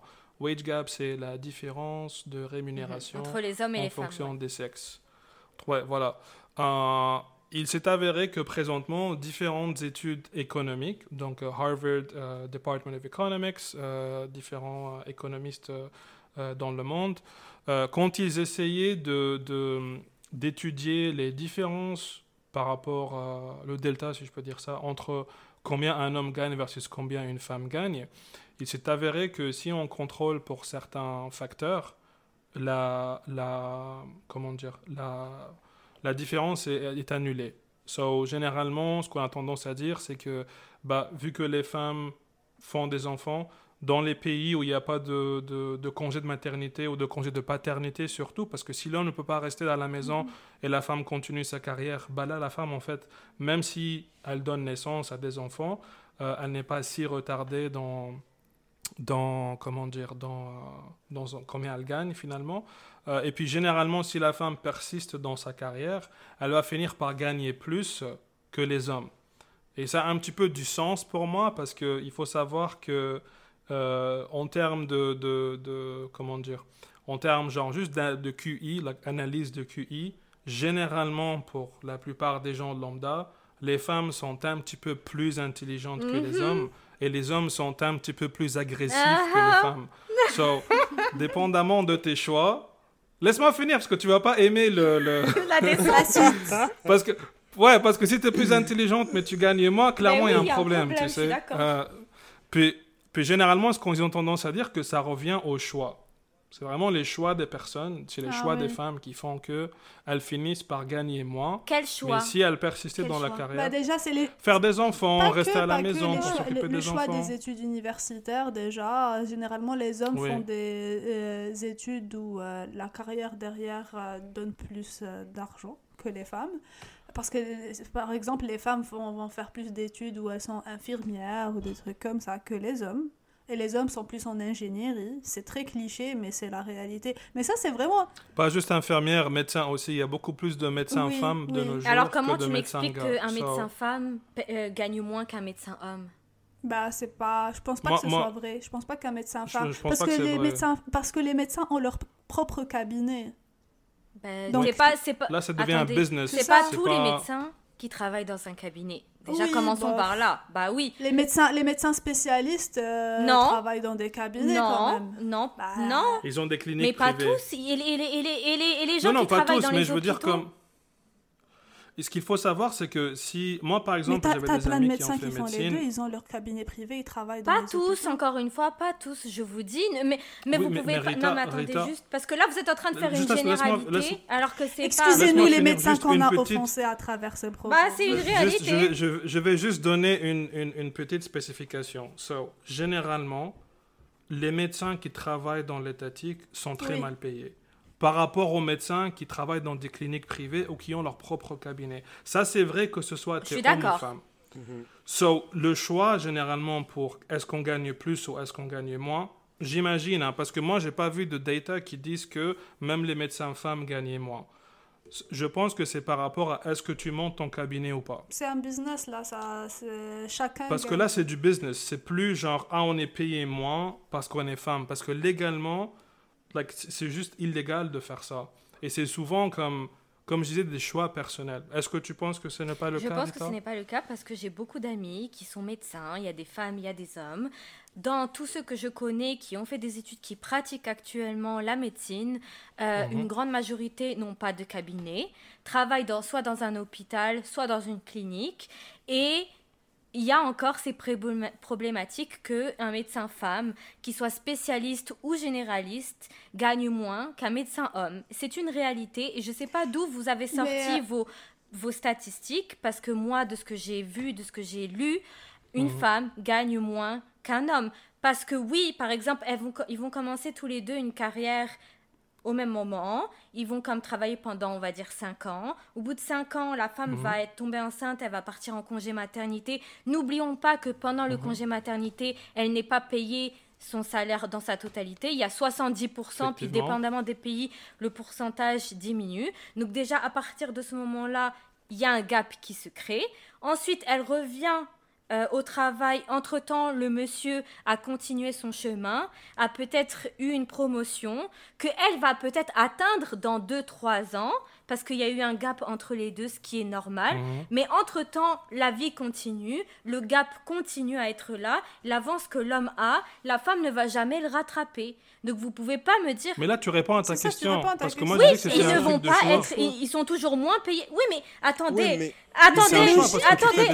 non, non, ce qui n'est pas logique. Ah, non, ce n'est pas logique mhm. parce que non, non, attendez, c'est un truc biologique. Vous pouvez pas mhm. dire parce qu'une femme biologiquement tombe enceinte et bah c'est normal Mhm. que à la fin elle soit payée moins qu'un homme parce que déjà pour moi c'est pas normal pas- deuxièmement attendez je veux je terminer je veux terminer mon point jusqu'au bout s'il vous plaît Mhm. une autre chose on a parlé du congé paternité maternité oui, ça par Mhm, contre je mhm. suis d'accord et c'est une cause féministe. Tu ne peux pas être féministe et ne pas revendiquer le droit d'avoir un congé paternité plus grand pour les hommes. Parce que du coup, ça va permettre de diminuer ce gap. Et par exemple, je vais prendre les trois premiers mois en tant que congé maternité pour moi, me remettre de l'accouchement, pour être avec le bébé parce que c'est moi qui vais l'allaiter. Au moment où on veut switcher, le monsieur, il prend sa part des choses, ses responsabilités, puis moi, je retourne travailler. D'accord. Sauf que actuellement, les lois, et dans plusieurs pays, notamment dans les pays occidentaux, le congé paternité, c'est du euh, bullshit. Je suis désolée. de- C'est quelques semaines. En France, je crois que c'est à peine deux semaines et ils se sont battus pour Ça que ce soit deux semaines. Au Canada, c'est six mois. Oui, mais moi je, parle six de la mois, ouais. France. C'est deux semaines Mhm. et ils se sont battus pour Mhm. avoir deux semaines. Vous vous rendez compte, deux semaines C'est rien du tout. Et il n'empêche que le, le gap reste le même. Donc l'étude qui te dit que les femmes et les hommes sont payés de la même manière, c'est pas vrai. Là, on Mhm. vient de le dire, c'est Non, parce que, contradictoire. pa- parce que les pays, les pays avec les congés de paternité. Un, un exemple des facteurs qu'ils ont mentionné, c'est la durée des congés de paternité. Les pays où il y a le pratiquement pas de gap, c'est les pays oui, parce qu'ils ont un congé paternité fait, qui est plus long. Oui. Mais, mais ça, c'est encore une fois, que c'est pas nécessairement qu'on paye la femme moins dans la loi, que pour le même nombre d'heures, elle est payée moins à l'horaire. C'est juste, c'est vraiment par rapport au choix de la vie ou aux besoins de la vie et par rapport à comment organiser sa Mais famille. Par- Et donc, toi, tu trouves que c'est juste un désavantage qui doit être adressé parce que c'est une réalité biologique qu'on ne peut pas se permettre d'ignorer. Et donc, ça, c'est ça, c'est ton opinion. And I agree C'est mon opinion, mais c'est pas Mais- parce que tu vas dire à une femme, parce qu'elle va tomber enceinte, que c'est genre c'est normal qu'elle va être payée moins. Et si tu regardes, il y a plusieurs facteurs qui arrivent et qui rentrent en compte. Une femme, quand elle va aller négocier son salaire, elle va être moins rentre dedans, elle va moins demander, etc. parce qu'elle préfère la stabilité, alors qu'un homme va plus aller euh, et puis il, va- il va se risquer plus. Donc à ce niveau-là, oui, effectivement, bah écoute, si le monsieur c'est plus risqué, il a comme s'est battu un peu plus pour avoir un salaire euh, plus grand que la femme, bah écoute, je veux Mhm. dire c'est de bonne guerre parce que c'est lui qui est qui a poussé. Mais d'un autre côté, Mhm. à compétences égales, quand tu arrives, je suis désolée, mais les, les, les statistiques montrent qu'une femme avec des compétences égales à celles d'un homme est payée à l'horaire moins qu'un homme. Donc si tu rajoutes ça, plus le congé maternité, plus ceci, plus cela, Mhm. ça reste qu'à la fin, une femme est payée moins qu'un homme. Ok. Non, j'ai pas dit, j'ai pas dit que, que, que moi j'ai juste essayé de euh, normaliser euh, que oui, il y a des femmes qui sont, oui, il y a, des- enfin, les femmes sont payées moins que les hommes, mais il y a différents facteurs et que ce n'est pas aussi malicious que on n'aime pas les femmes, donc Mais on les paye ça. moins pour la même heure. Il y a différents J'ai facteurs qui j'ai entrent pas en dit jeu ça, mais je suis d'accord. dans, dans plusieurs, Donc- dans plusieurs. Solijan en a Euh, présenté moi- quelques-uns et puis il essaie aussi de donner peut-être, de dire que ce serait peut-être la manière dont le calcul est fait qu'il faudrait voir et non juste prendre le résultat ça. du Oui. calcul et dire euh, voilà. Mais je veux juste dire Mais un truc, mais c'est pas ce que j'ai dit et est à l'encontre de Sofiane. Sofiane a exposé des faits réels qui existent. Moi, j'ai juste répondu, mais ça existe ce qu'il a dit, effectivement. C'est ça. Mais déjà, moi, je voudrais juste euh, qu'on dise que le problème de l'inégalité salariale n'existe pas partout dans le monde entre les hommes et les femmes. Euh, en Algérie, il n'y a pas ce problème-là. Ça Je suis n'existe pas pas. d'accord. Si, si, si. Bah, En Algérie, non, ça n'existe pas non, ça existe. Non, je te dis que non. Bah, Je te dis que non. I, am, I'm telling you, je te dis que non. À compétence égale, à diplôme égal, t'as le En même arabe, salaire. D'accord, Ça n'existe pas. si tu veux. Sérieusement. Vraiment. en mode dans la loi, dans la loi, Dans ça la loi, n'existe pas. Dans la loi, mais en pratique, Non, en pratique non plus. Moi, je te le dis. Sabrina, moi j'ai regardé. Rita, si je, tu je connais, je, je, connais, dis non. je des comptables en Algérie. Eux, ils m'ont clairement dit à diplôme égal, que la fiche de paye, tu rentres le même salaire pour un homme ou pour une femme. Il n'y a aucune différence. Moi, je te le dis. Mais je après, te le dis s'ils pas que genre comme euh, ça sans. S'ils prennent le, trou- le revenu annuel maintenant et puis qu'on tient en compte, par exemple, le fait qu'il y ait des enfants que la femme va avoir, elle va rester plus à la maison et certains d'autres facteurs, je pense que ça peut faire Le que... congé, le, le congé maternité est de trois mois en Algérie. Moi, je pense, mo- mo- moi, je pense que, que l'Algérie, ce qu'il faut savoir, ce qu'il faut noter, ce qui est le cas pour beaucoup de pays socialistes, euh, c'est un peu une économie moins capitaliste, donc on a tendance à payer moins les heures sup.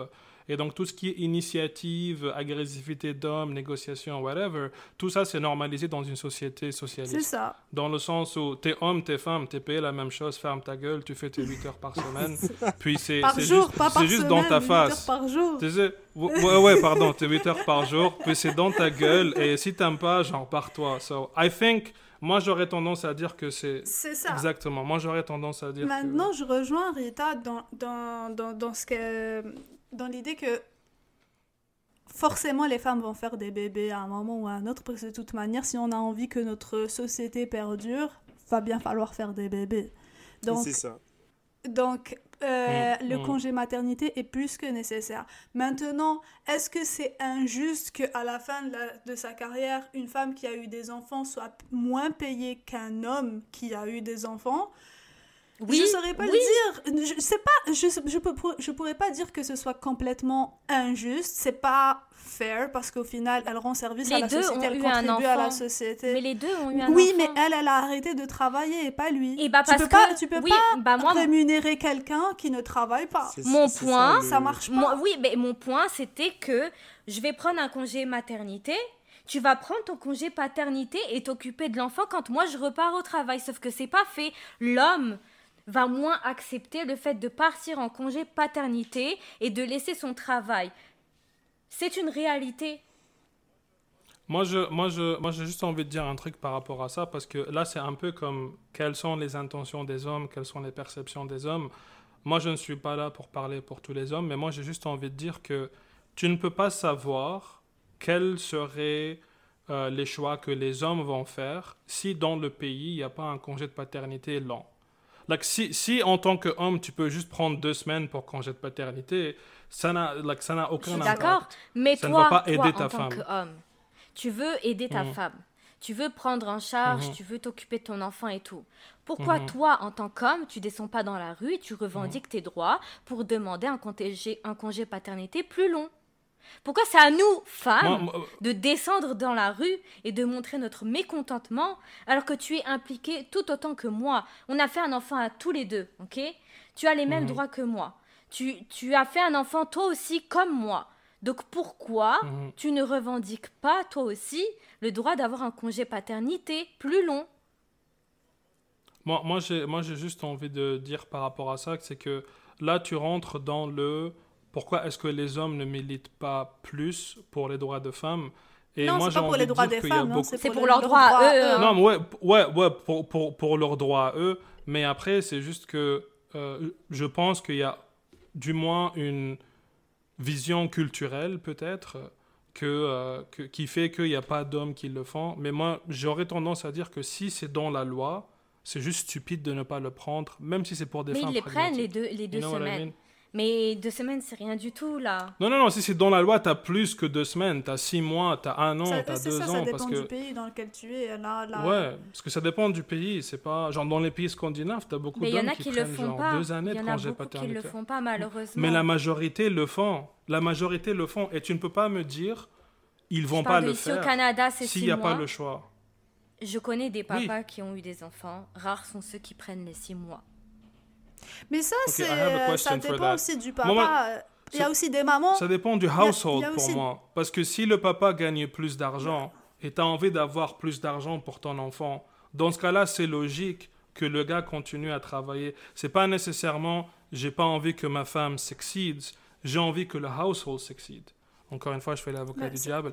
Mais moi, j'avais une question à poser. Because this is really something that I hear all the time, surtout quand tu vas dans tout ce qui est euh, red pill movements, whatever. C'est ils vont te dire euh, si vous demandez l'égalité, pourquoi est-ce que vous voulez mettre de nouvelles lois qui s'appliquent à votre biologie? Quelles If you wanna Quelles have a fair society.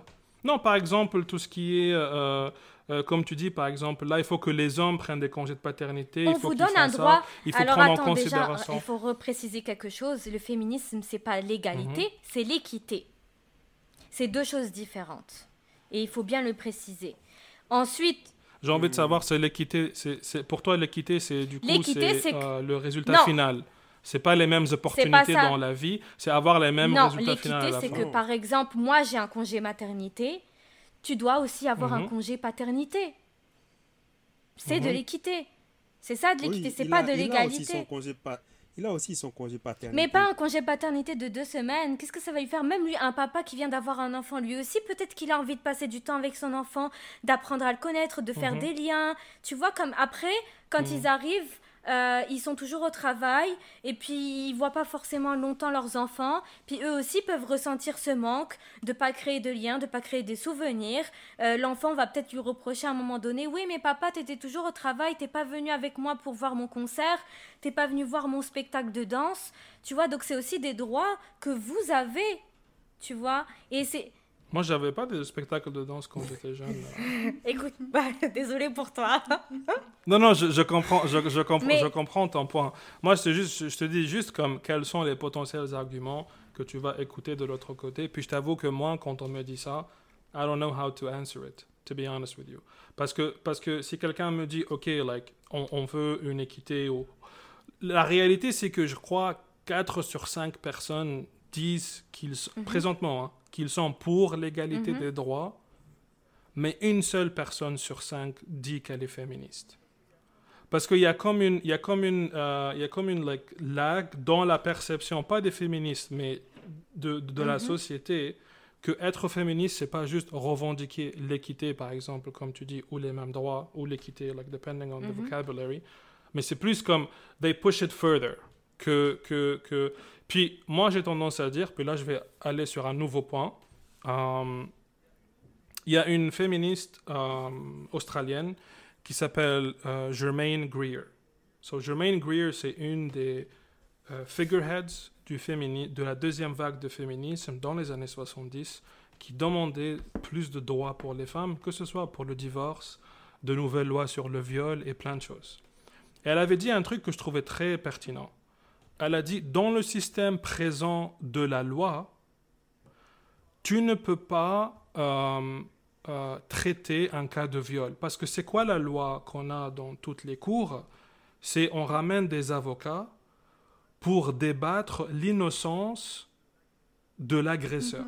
C'est ça la loi. Si quelqu'un vient te dire Ah, toi, t'as volé, c'est quoi le procès? C'est on ramène un avocat au gars qui a, qui a volé et on essaye de valider qu'il est innocent et de débattre son guiltiness. Et donc, et donc elle, son argument, c'est le système de loi qu'on a présentement, c'est pas un système qui est fait pour... euh, et, et- et là, tu te dis, oh shit, like, so il faut vraiment inventer de nouvelles lois spécifiques pour le contexte du viol, par exemple. Which is something that is lié, ça c'est ok aux hommes aussi, mais euh, dans, la- dans le- le- le- les problèmes d'aujourd'hui, plus le féminisme, même s'il y a beaucoup de viols ou de violences conjugales contre les hommes aussi. C'est pour ça que je te dis, il y a des gens, ils vont te dire, les féministes ne demandent pas l'égalité, ils demandent d'aller plus loin, parce que là, il faut vraiment inventer un nouveau système de loi. What do you think about that? Sabrina, je te laisse parce que Oui, t'as pas eu le temps d'intervenir? euh, j'ai oublié ce que je voulais dire auparavant alors que c'était un truc super intéressant. C'est pas grave.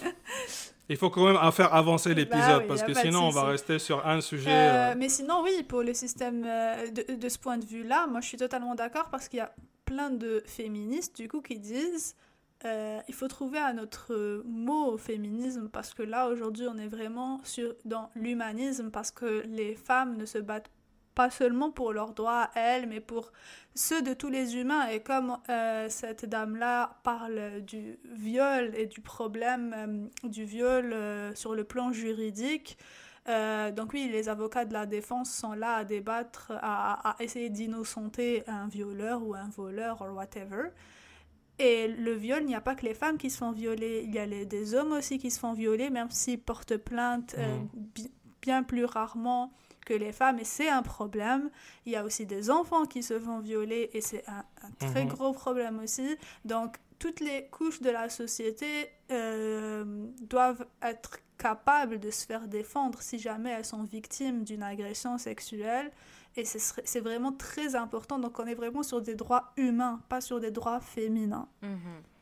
You know, that's interesting que tu dis ça parce que dans le débat que j'ai vu de Jermaine Greer, bon, c'était le débat d'un show que j'aime qui s'appelle Head to Head sur Al Jazeera, c'est il ramène la personne qui va se faire who's gonna debate avec un panel de trois ou quatre personnes qui sont professionnelles ou intellectuelles dans le domaine. Jermaine Greer est vieille, elle a 80 ans. Les féministes qu'ils ont ramenés pour commenter sur ce qu'elle disait, c'était des féministes qui, genre, qui étaient millennials comme moi et ils se sont pas mis d'accord sur plusieurs choses.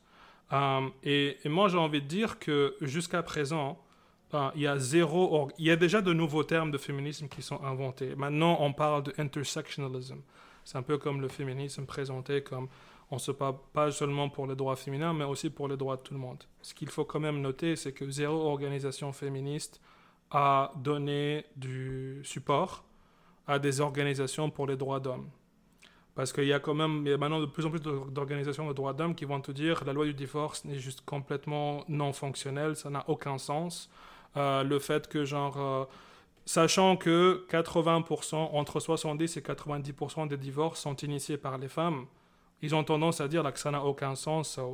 Aidez-nous, supportez-nous les féministes, et jusqu'à présent, aucune organisation l'a fait. Euh, autre point que les nouveaux féministes on challenge Jermaine Greer dessus.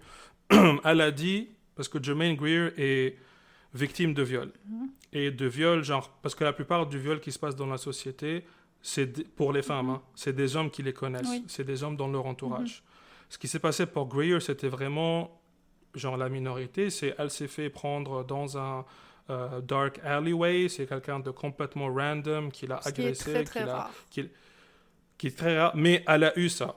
Puis elle a dit, moi ce que je reproche aux féministes et au MeToo movement, parce que c'était un débat par rapport au MeToo, elle avait dit, si tu vas envoyer un homme en prison pendant 7 ans, 8 ans, 10 ans, whatever, faut quand même que tu le regardes dans les yeux et que tu le fais.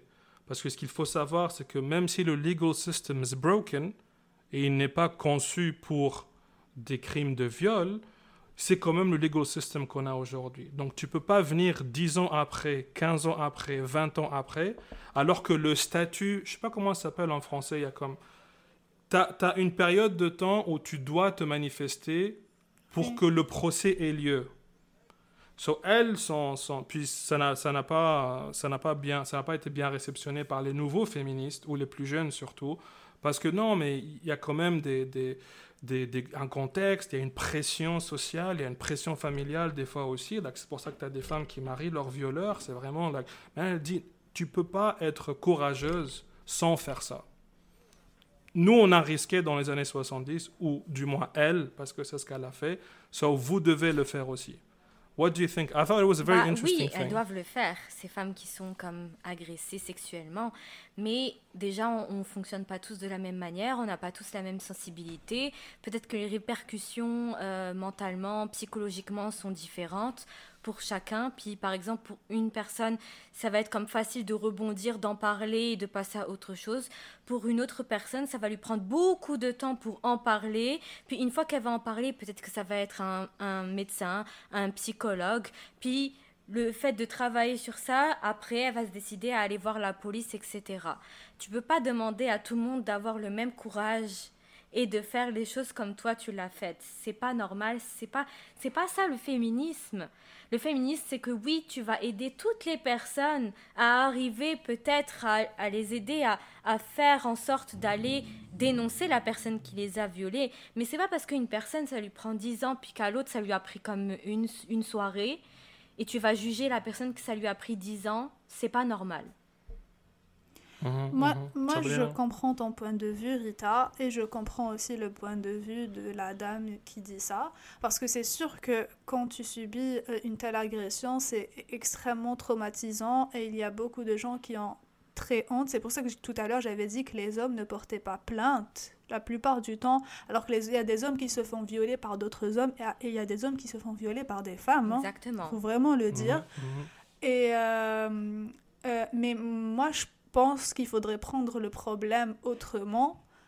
C'est euh, former les policiers à accueillir euh, les victimes de viol très tôt et surtout euh, apprendre aux jeunes filles, aux femmes, aux hommes, euh, À tout le aux enfants, déjà aux enfants en parler à leurs parents, aux jeunes filles, aux, aux jeunes hommes, aux messieurs, aux dames, à euh, dès que vous faites agresser sexuellement, le meilleur réflexe, c'est de ne pas vous laver, d'aller directement au commissariat et de déposer plainte. Parce que quand tu Mhm. vas euh, déposer plainte 5 ans, 6 ans, 1 an, une semaine, un mois après Mhm. ton viol, euh, il n'y a plus de preuves. En fait, la seule, la- la- La durée de vie de l'ADN, C'est à peu près 4 jours à température ambiante. C'est ça. So, portez plainte le plus vite possible parce que sinon Mhm. ça devient ta parole contre la parole de l'agresseur. Oui, mais encore et, là. et c'est Mhm. très et la plupart du temps ces, ces procès là ne, ne- il n'y a pas de le, le- le- le criminel euh, en question n'est pas accusé parce qu'il n'y a pas de preuves contre lui c'est vraiment ça, c'est Oui. à vrai. l'avocat qui argumente le mieux. Et Mhm. c'est la pire des choses d'aller face to d'aller confronter ton agresseur et perdre le procès alors que tu sais très bien ce qu'il a fait. C'est la- la- le pire des sentiments, j'imagine. Mais ça, c'est. Donc, allez, faut, faut être courageux. On n'a pas le choix. Ou en parlez, euh, parle- ou faites-vous accompagner par une personne de votre entourage. Mais ça, c'est dans le cas où le- l'agresseur n'a pas utilisé de, de, de préservatif. Or, comme Sofiane l'a dit, la majorité des agressions sexuelles qui sont faites envers les femmes, ce sont des hommes qui les connaissent. Je pense qu'il y en a beaucoup qui prennent la précaution de mettre une- un préservatif.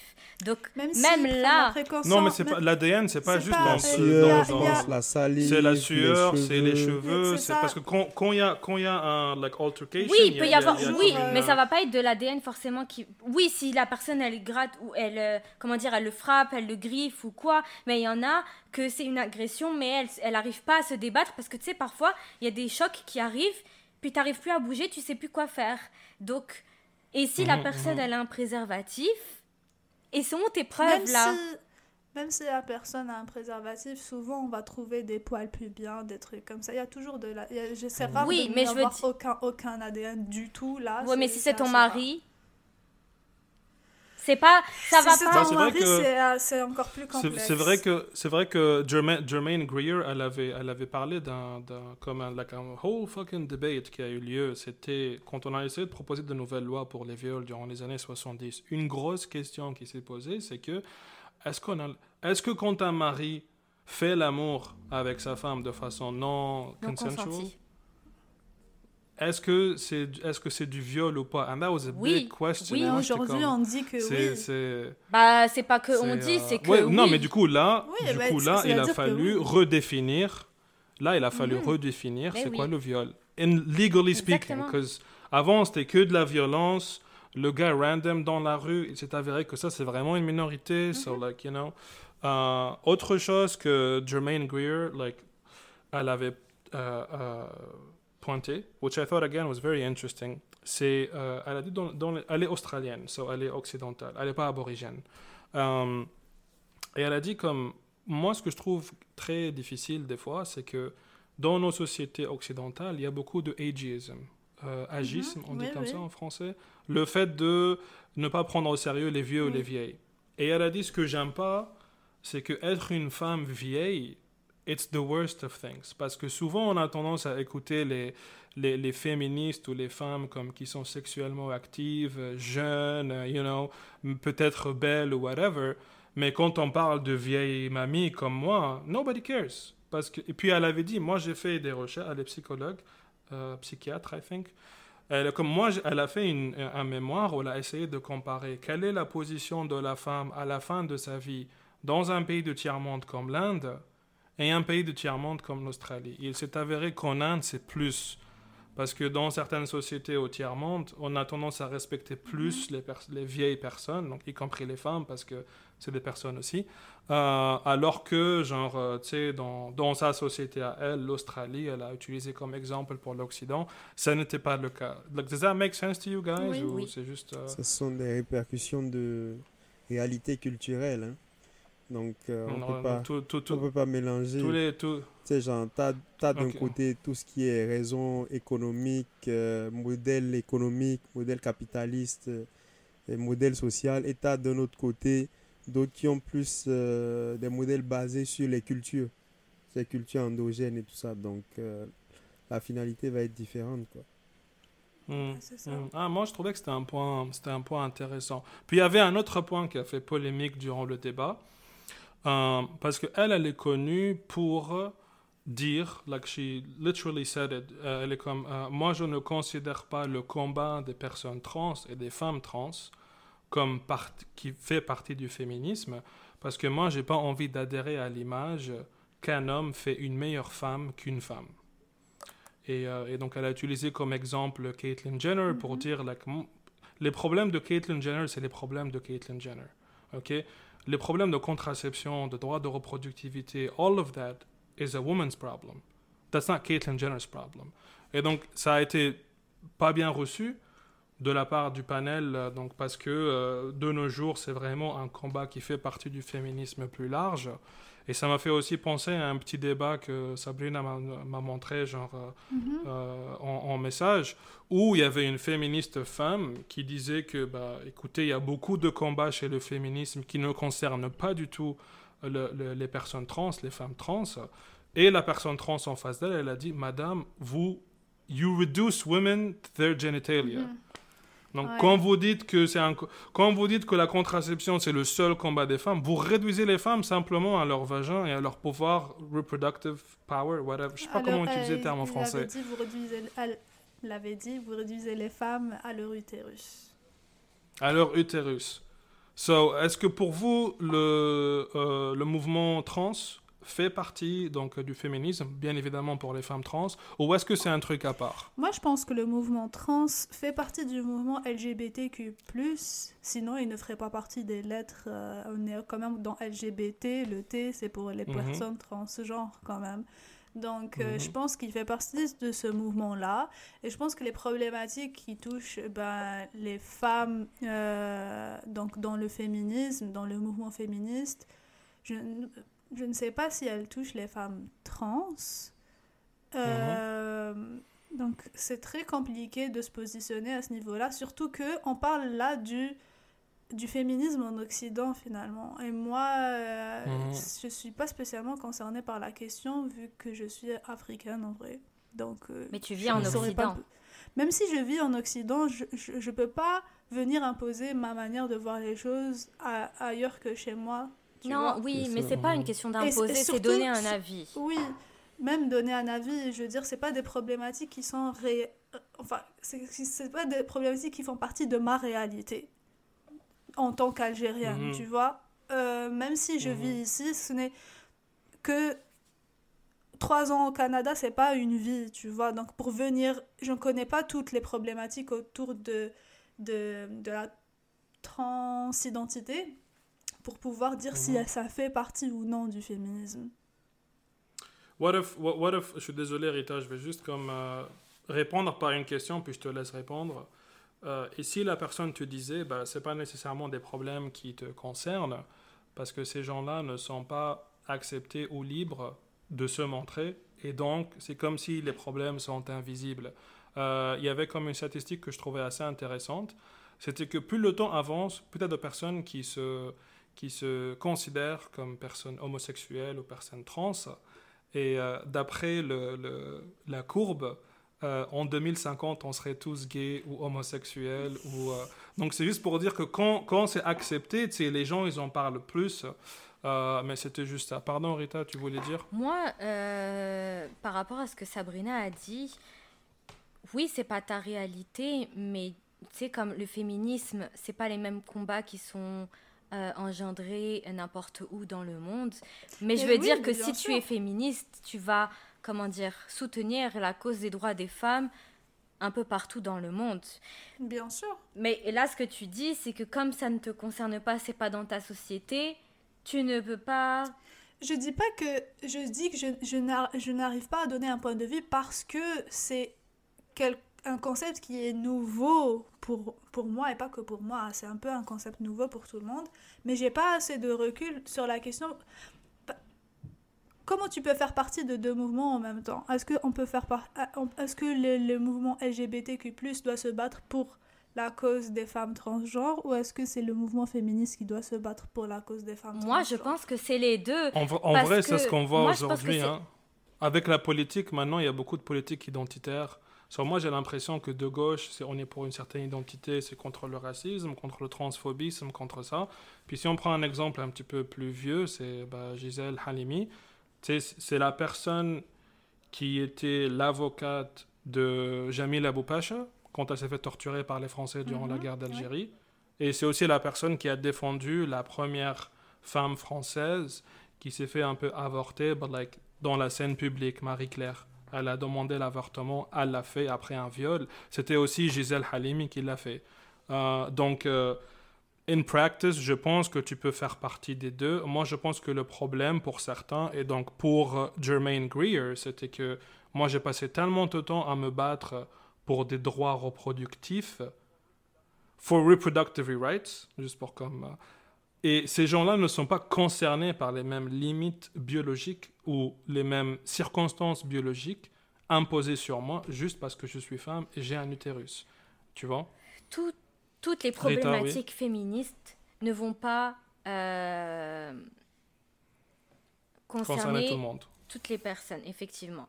Mais je ah suppose qu'il y a des droits et des revendications féministes, féministes pardon, qui vont concerner les personnes trans féminines.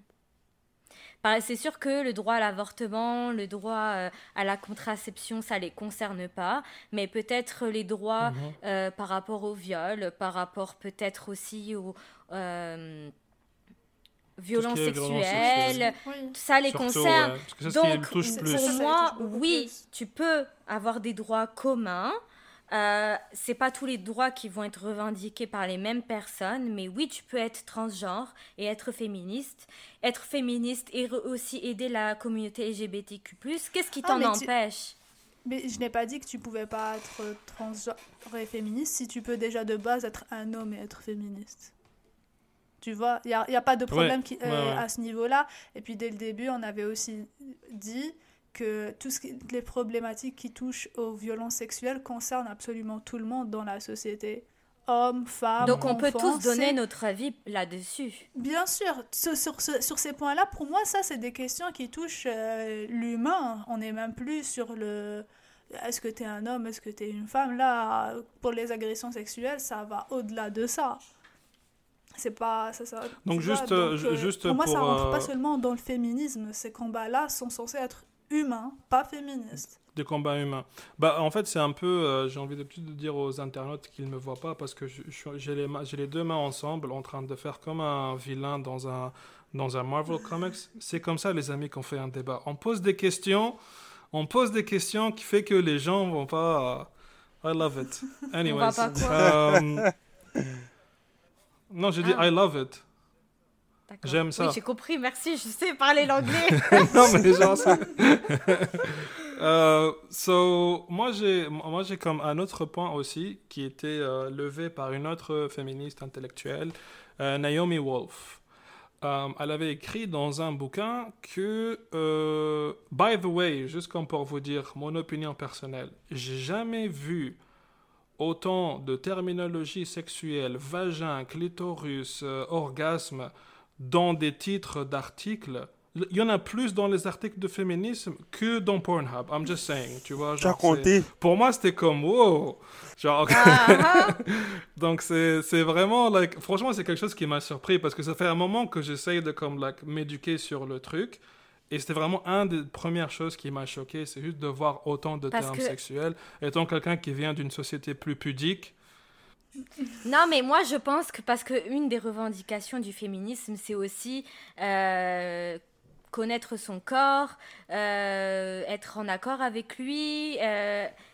Bah, on, vient, on vient là, Rita. Laisse-moi finir mon point. So, Naomi Wolf, elle a écrit beaucoup de bouquins et récemment sur un dernier bouquin, encore une fois dans un débat, ça n'a pas été bien reçu par le panel de féministes, c'était le fait qu'elle a dit, en réponse au gut-brain axis, qui est un système nerveux qui se trouve autour du système digestif, que c'est quelque chose qui influence notre neurobiologie, notre système nerveux, dépression, euh, euh, santé mentale, elle a parlé du vagina-brain axis.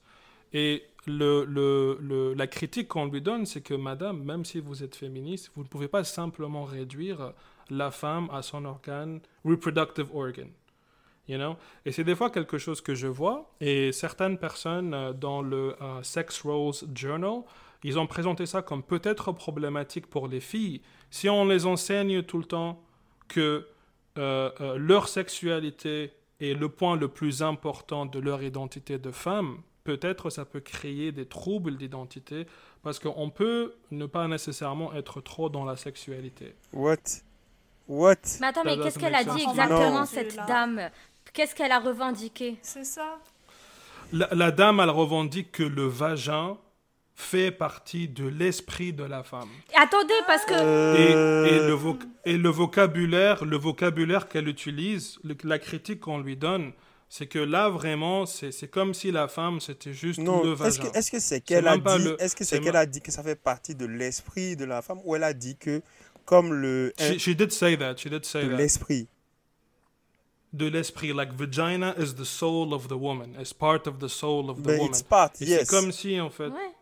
yeah, it's part, but like the way the way she talks about it, and I, I'm- je vous donne juste des critiques d'autres féministes. C'est que c'est comme si vous réduisez la femme, parce que j'ai pas lu tout le bouquin, je regarde juste regarder le, le, le débat. C'est comme si vous réduisez la femme à ses organes reproductifs. Non, je pense que rendu là, c'est. Reproduc- rep- reproductive organs. Sofiane respire. à chaque fois, j'ai le. ah, whatever. Anyway. j'ai lu ton So, je pense Ah. qu'il y a- il y, a juste un problème déjà dans la définition parce que quand on dit femme-homme, on s'est basé sur les organes génitaux pour différencier. Mhm. Donc, rendu là, je suis désolé, mais il n'y a pas de débat. Genre, on ne dit pas que le, la, la femme, c'est uniquement son organe reproducteur. Mais l'organe reproducteur, en soi, quand on est parti de la définition de la femme, l'organe reproducteur définit la femme, fait partie de la définition de la femme. So, Laisse-moi reformuler ce qu'elle a dit pour peut-être essayer de donner un meilleur truc. L'expérience- définition. L'expérience de la de l'identité de femme est simplement ou juste liée à la sexualité qu'elle vit à travers son organe sexuel, dans ce cas-là, et pas reproducteur. Oui, mais là, tu, vois, tu viens de dire un mot juste, t'enlèves juste, le reste c'est bon. Mais tu peux pas dire juste. Non, mais Oui. c'est c'est la critique qu'on je- lui donne. Pas, c'est pas moi qui le dis. J'essaie de vous dire un truc et vous me dites, tu dis mal. tu What the t'exprimes T'as fuck? pas compris ce que je dis? je te donne une réponse. Ma réponse Sofiane, il fait que c'est... répéter le truc qu'on lui dit non, c'est pas ça. Je te jure, j'essaie juste d'expliquer ce que les autres disent c'est comme si Est-ce je que parle je- avec un est-ce que mur. je peux parler? Incroyable. Moi, je t'ai répondu. et ma réponse, c'est... Mhm. Tout ce que t'as dit peut être vrai. On enlève juste le juste. C'est pas Mhm. toi. T'as dit juste. De- Tu as dit que tu redis ce que la dame a dit. C'est- c'est- c'est- Pourquoi on tourne en Yeah, rond but comme that's, ça that's what... Ok, so, mais mais ça ramène à l'autre partie de ce que j'ai dit, où c'était comme, ah non, Sophia, on n'a pas compris. Euh, si l'identité de la femme est présentée comme en majeure partie, en petite partie, liée, intimi- intimately linked Intimement Lié lié. intimement. inti- inti- li- Faire traductrice si tu veux. Inti- intimement. intimately intimately linked to the sexuality she feels through her sexual organs et c'est présenté comme ça à des jeunes filles qui sont en train de vivre leur puberté ça peut donner des troubles d'identité comme par exemple ce qu'elle a dit Rita dans certaines sociétés bah, une femme libérée sexuellement, c'est une femme qui est considérée comme une femme forte, une femme indépendante, ce qui n'est pas nécessairement quelque chose qui est dans d'autres sociétés. C'est pas vrai parce que dans, même dans les sociétés où la femme est comme sexuellement euh, libre, elle n'est pas forcément vue comme une femme forte Ou indépendant. ou indépendante. C'est pas vrai. ou indépendante. But I'm just- Parce que pour moi, c'est comme un des buts, de, de, de- un, un des, un des, une des idéologies ou des idées, c'est que quand la femme arrive à vivre sa sexualité dans la société, that's considered as a liberating thing. Dans les sociétés occidentales, en, tout cas, ou dans d'autres sociétés, par exemple, je pense au Femen et le, le, le, le scandale qui a eu, bon, c'était un scandale en Tunisie parce que la fille était tunisienne, mais c'était une fille tunisienne, elle a fait partie de Femen, bah, pour comme être libérée sexuellement, elle a commencé à prendre des photos d'elle donc euh, à poil et mettre ça sur les réseaux sociaux pour dire I'm living, I'm being a st- strong, independent sexual woman. And that's part of like. C'est pour ça que je te dis, des fois, il y a des gens, comme j'- comme j'ai parlé à des auteurs dans euh, Sex Roles, euh, qui disaient que ça, ça peut créer des troubles donc à l'identité de jeunes filles qui ne savent pas nécessairement, bah, parce que du coup, c'est pas réduit que à ça. Oui, Sabrina. Ah, moi, je, euh, je comprends ce que ces gens-là disent parce que de toute manière, il y a, y, a, y a toujours des femmes qui sont asexuées, par exemple, et qui n'ont juste aucun Mm. désir et toutes ces choses-là. Donc, on peut pas. Il y a des gens Oui, oui, asexués il y a des gens genre, asexués, c'est pas, pas. seulement des femmes. Mais Hmm. bien sûr, moi, là, on parle de femmes, donc je réponds sur Mm. le- les femmes. Donc, mais euh, bien sûr que avoir un utérus, je pense que ça, c'est comme une grosse partie de l'expérience de vie en tant que femme. c'est le fait d'avoir un utérus quand même. Hmm, hmm, hmm. Donc, parce que de toute manière, qu'on le veuille ou Il non, faut, quand hein, même, faut quand même avoir des critères pour recevoir les gens dans le club. Sinon, rendu là, c'est... Je suis désolé, mais... C'est juste que en l'utérus en lui-même, euh, c'est pas quelque chose où on vit, on l'oublie. Il est là et il, il fait savoir qu'il est là, l'utérus. So, c'est une grosse Mm. partie de ton expérience de vie en tant que femme, donc tu peux pas juste l'oublier, ne serait-ce que durant tes Mhm. menstruations, toutes ces choses-là. C'est, ça fait partie de ton expérience de vie en tant que femme. Donc, je comprends ce qu'elle dit. Je comprends que les autres euh, disent OK, on peut pas réduire la femme à ça, mais la phrase de euh, l'utérus, c'est une partie de l'âme de la femme, Ah, je comprends. To be fair, she said vagina, Oui. which is not ouais, necessarily bon, l'utérus. C'est plus, plus peu. l'organe Oui, qui mais- est euh, lié au. euh, Le- oui. ouais, Bah. Moi, je veux juste comme apporter une précision que tu as commencé. Euh, oui, l'utérus fait partie de la femme. On a les menstruations chaque mois. Et Mm. crois-moi que tu peux pas l'oublier, ça. Euh, clairement. Surtout si tu as des douleurs, etc. Euh, mais il faut différencier vagin et utérus. Utérus, c'est l'organe pro- reproducteur. C'est- Le c'est ça. vagin, c'est pas l'organe reproducteur. Puis il Mhm. faut aussi savoir et faire la différence, c'est que l'homme a eu sa liberté sexuelle bien avant celle des femmes, et maintenant on va mettre plus en avant la liberté sexuelle des femmes en leur expliquant comment elle fonctionne, qu'est-ce qu'elles ont entre les jambes, et pour la plupart des femmes, il y a plein de choses qu'elles ne savent pas alors que c'est leur corps. Puis ça passe par là, forcément, tu vas devoir comme expliquer les choses, mettre en avant ça, parce que tu es obligé de le faire pour que d'autres femmes puissent en être conscientes. Et tu prends juste le clitoris, il y en a qui te disent ouais moi je suis vaginale, moi je suis clitoridienne.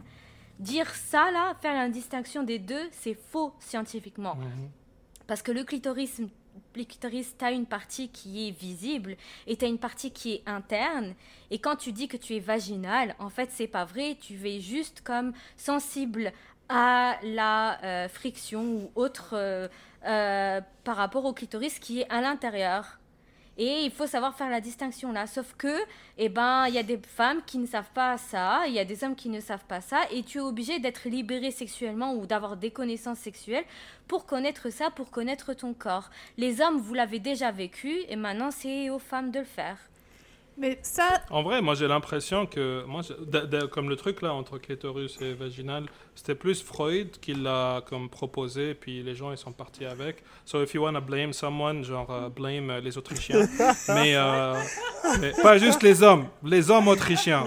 I think he's from il Austria. s'est I beaucoup think. battu Mais- en ça pour faire entendre ses théories, Freud. Ouais, ouais. Mais euh, comment dire? Mais euh, par, rapport à, par rapport à ce que tu viens de, de, de dire, Rita, moi j'ai l'impression, like, parce que moi je suis né aujourd'hui, enfin je suis né like, cette Wow, euh, ère ou whatever. C'est un, bébé avec beaucoup la- de connaissances. euh, Ouais, qu'on a. avec beaucoup, avec de barbe surtout. Euh, et j'ai l'impression que c'est plus les hommes gays qui sont libérés sexuellement que les hommes like straight. Moi, j'aime pas. You know, I, re- I really have that Bah, impression. déjà, Parce que c'est beaucoup plus. Il y a eu des études qui montraient que c'est genre beaucoup plus sain entre eux. Je crois que les hommes gays, c'est comme. c'est- le couple qui fait le moins de violence conjugale. euh, C'est c'est genre le couple qui se fait T'as le dit plus quoi? Plaisir. quoi, parce 2000, que 2050, justement, ils ont eu ce. Sofiane, De quoi? Ah oui, c'est ça, 2050, on sera 2050, on tous gays. ouais. t'inquiète.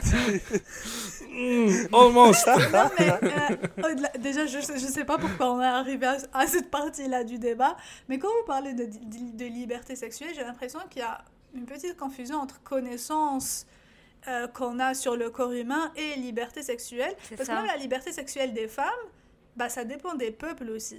Par exemple, chez les peuples autochtones d'Amérique, les femmes étaient beaucoup Mhm. plus libérées sexuellement. C'est elles qui choisissaient leur partenaire. Le viol, si un homme violait une femme, il était dégagé de sa tribu et devait vivre euh, euh, seul dans la forêt. Et du coup, euh, c'était la mort assurée, quasiment. Donc ça dépend vraiment des peuples. Chez les femmes vikings aussi, étaient beaucoup plus libérées sexuellement, etc. Mhm. Donc, c'est plus une vision. euh, c'est les peuples qui ont eu les religions. C'est les religions monothéistes qui ont un peu limité les libertés sexuelles. Mais avant les religions monothéistes, les gens étaient libres. Et là, on est, on, a, on est en train de dégager les religions. Et donc, cette liberté revient. C'est juste ça. Bah, moi, j'ai, moi, j'ai un petit truc à dire par rapport à ça, et c'est très intéressant ce que tu dis. Et puis, si vous voulez être libéré sexuellement, abonnez-vous à la chaîne. et arrête tes bêtises là. Euh, et puis, euh, et puis, non, mais, mais maintenant j'ai un vrai point. Because I really thought this was uh, important. Il y a un, une critique qu'on a donnée à Naomi, qu'on a donnée à Naomi Wolf, encore la même personne. C'était que, Madame, vous êtes américaine, de la classe moyenne, vous êtes une femme blanche, et vous tombez souvent dans le, le piège que c'est comme des femmes occidentales avec un certain, certaine complexion, on va dire, qui ont tendance à comme like hijack the movement et parler pour le reste du monde. Et to her credit, elle a dit je sais. Et je suis en train de essayer de comme pas nécessairement entrer dans la discussion de féminisme des autres cultures, mais juste au moins me renseigner par rapport à ça parce que moi je vois le stéréotype un peu de je sais pas si vous I don't know how to say it in French mais genre tu sais le stéréotype de genre euh, euh, la personne occidentale qui va venir dans le village euh, les sauver Ouais, whatever you know white savior. there was that savior. Yeah. The, the, the white savior, comme c'est pour les hommes, mais je le vois aussi chez beaucoup de femmes féministes, genre euh, où c'est comme ah on va venir chez vous et puis on va vous montrer comment c'est et and that's always been Mais something ça s'appelle aussi le white féminisme. White feminism, I guess so, yeah. So um, Mais le white féminisme, c'est surtout voulais- comme les femmes blanches se battent pour leur- les droits des femmes blanches et pas pour ceux des autres femmes C'est en ça. réalité. C'est ça le white féminisme. yeah, but they but then they go they turn around and tell other Oui. women like ou du moins les hommes parce que ah non vous euh, vous êtes des victimes, on va pas trop Pourquoi vous vous n'avez écouter, pas mais ces vous, droits les hommes Vous êtes des vous- victimes. Ouais, c'est ça. So, um, mais en tout cas, c'est très intéressant. Puis ça me ramène à ma dernière question, parce qu'il faut quand même boucler cet épisode. Um, de nos jours, encore une fois, euh, durant cette ère, vous pensez que c'est plus les hommes ou les femmes qui ont des problèmes ou qui sont disillusioned avec le féminisme, surtout la première et la deuxième vague, vu que là, on est à la troisième vague? Ouais, c'est la Covid, ton Est-ce que tu pourrais reformuler ta question? T'as besoin d'eau aussi ou- Who has a... tu, poses des questions difficiles, Sofiane. Bah, je, je- je- je veux avoir un débat intéressant. Like, je vais pas vous poser des questions en mode la place de la femme c'est à la cuisine. Who the fuck cares? Like, j'ai pas envie que ça devienne un truc euh, clickbait, tu vois. Anyways, laisse-moi reformuler ma question. De nos jours, avec toutes les avancées qui a eu lieu, moi je te donne un exemple d'un problème que je vois. Les femmes maintenant ont plus de liberté. Les femmes maintenant sont plus euh, elles construisent mieux leur carrière, elles gagnent plus d'argent, elles sont dans cette position de force. Et vu que c'est quelque chose de nouveau, j'ai l'impression qu'elles ont plus de mal maintenant qu'avant. Dans, like, pas maintenant qu'avant, mais elles ont du mal à comme, vivre avec cette situation. Parce que comme Jalil il a dit avant, souvent les mariages d'amour ou whatever, c'était comme des hommes qui mariaient des femmes, mais vu que c'était eux les seuls à pouvoir être riches ou avoir un income, they knew how to do it from before. Aujourd'hui, vu qu'il y a plus de femmes qui gagnent plus d'argent, qui ont plus de carrière, il y en a qui ont du mal à marier des hommes qui sont moins forts qu'eux, on va dire. So that's, for instance, for me, something I see in today's society.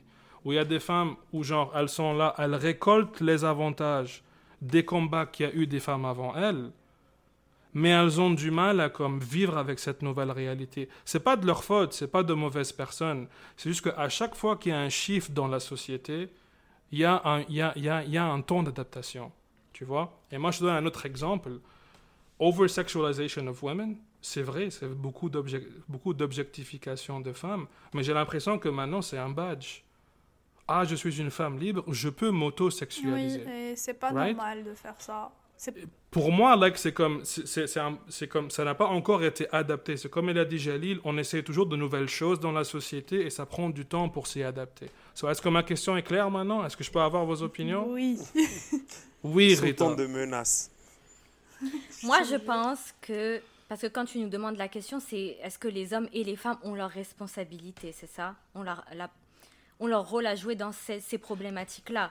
Est-ce que, est est que les hommes et les femmes ont des difficultés avec la nouvelle situation? Et potentiellement, tu peux aussi dire qui, à ton avis, a plus de mal avec la nouvelle situation Moi, je pense que c'est les deux qui ont un problème avec la situation. Si tu prends ton exemple des femmes qui vont maintenant travailler, avoir de l'argent, avoir plus de pouvoir et qui ont de la difficulté à marier par exemple une personne qui a moins que elles, c'est une réalité. C'est à mhm. ces femmes-là aussi de faire le travail et de peut-être revoir la manière dont elles veulent euh, envisager la, euh, leur mariage, etc. Mais à contrario, une femme qui a réussi et qui accepte de marier un homme qui a moins que elle, qui gagne moins que elle, ou peu importe, les hommes, en retour, ont aussi ce problème de je n'accepte pas de marier une femme qui a fait plus d'études que moi ou qui a un poste plus important que moi.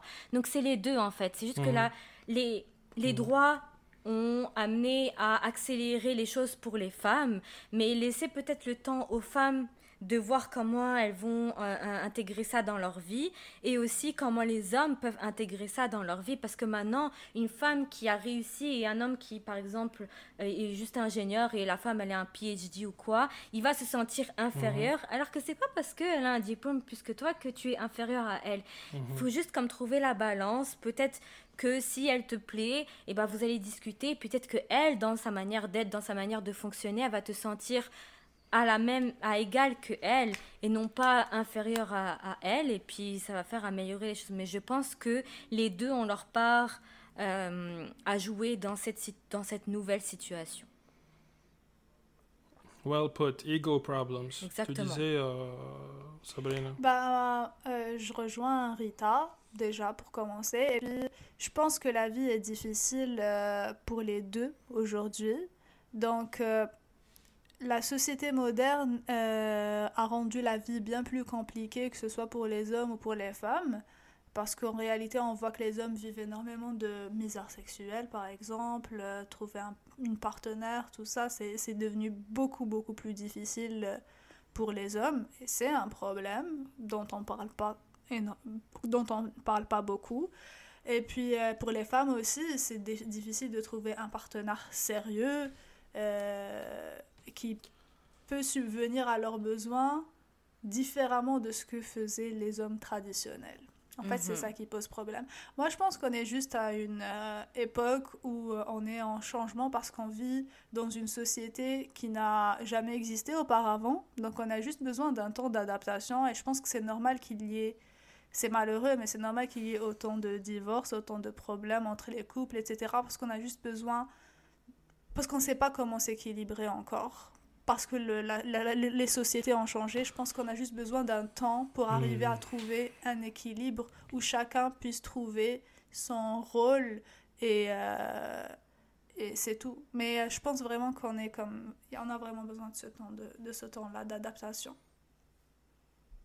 Ça me fait penser à la génération sacrifiée de Rof, ROH2F. so, finalement, le poète avait raison depuis, euh, depuis longtemps.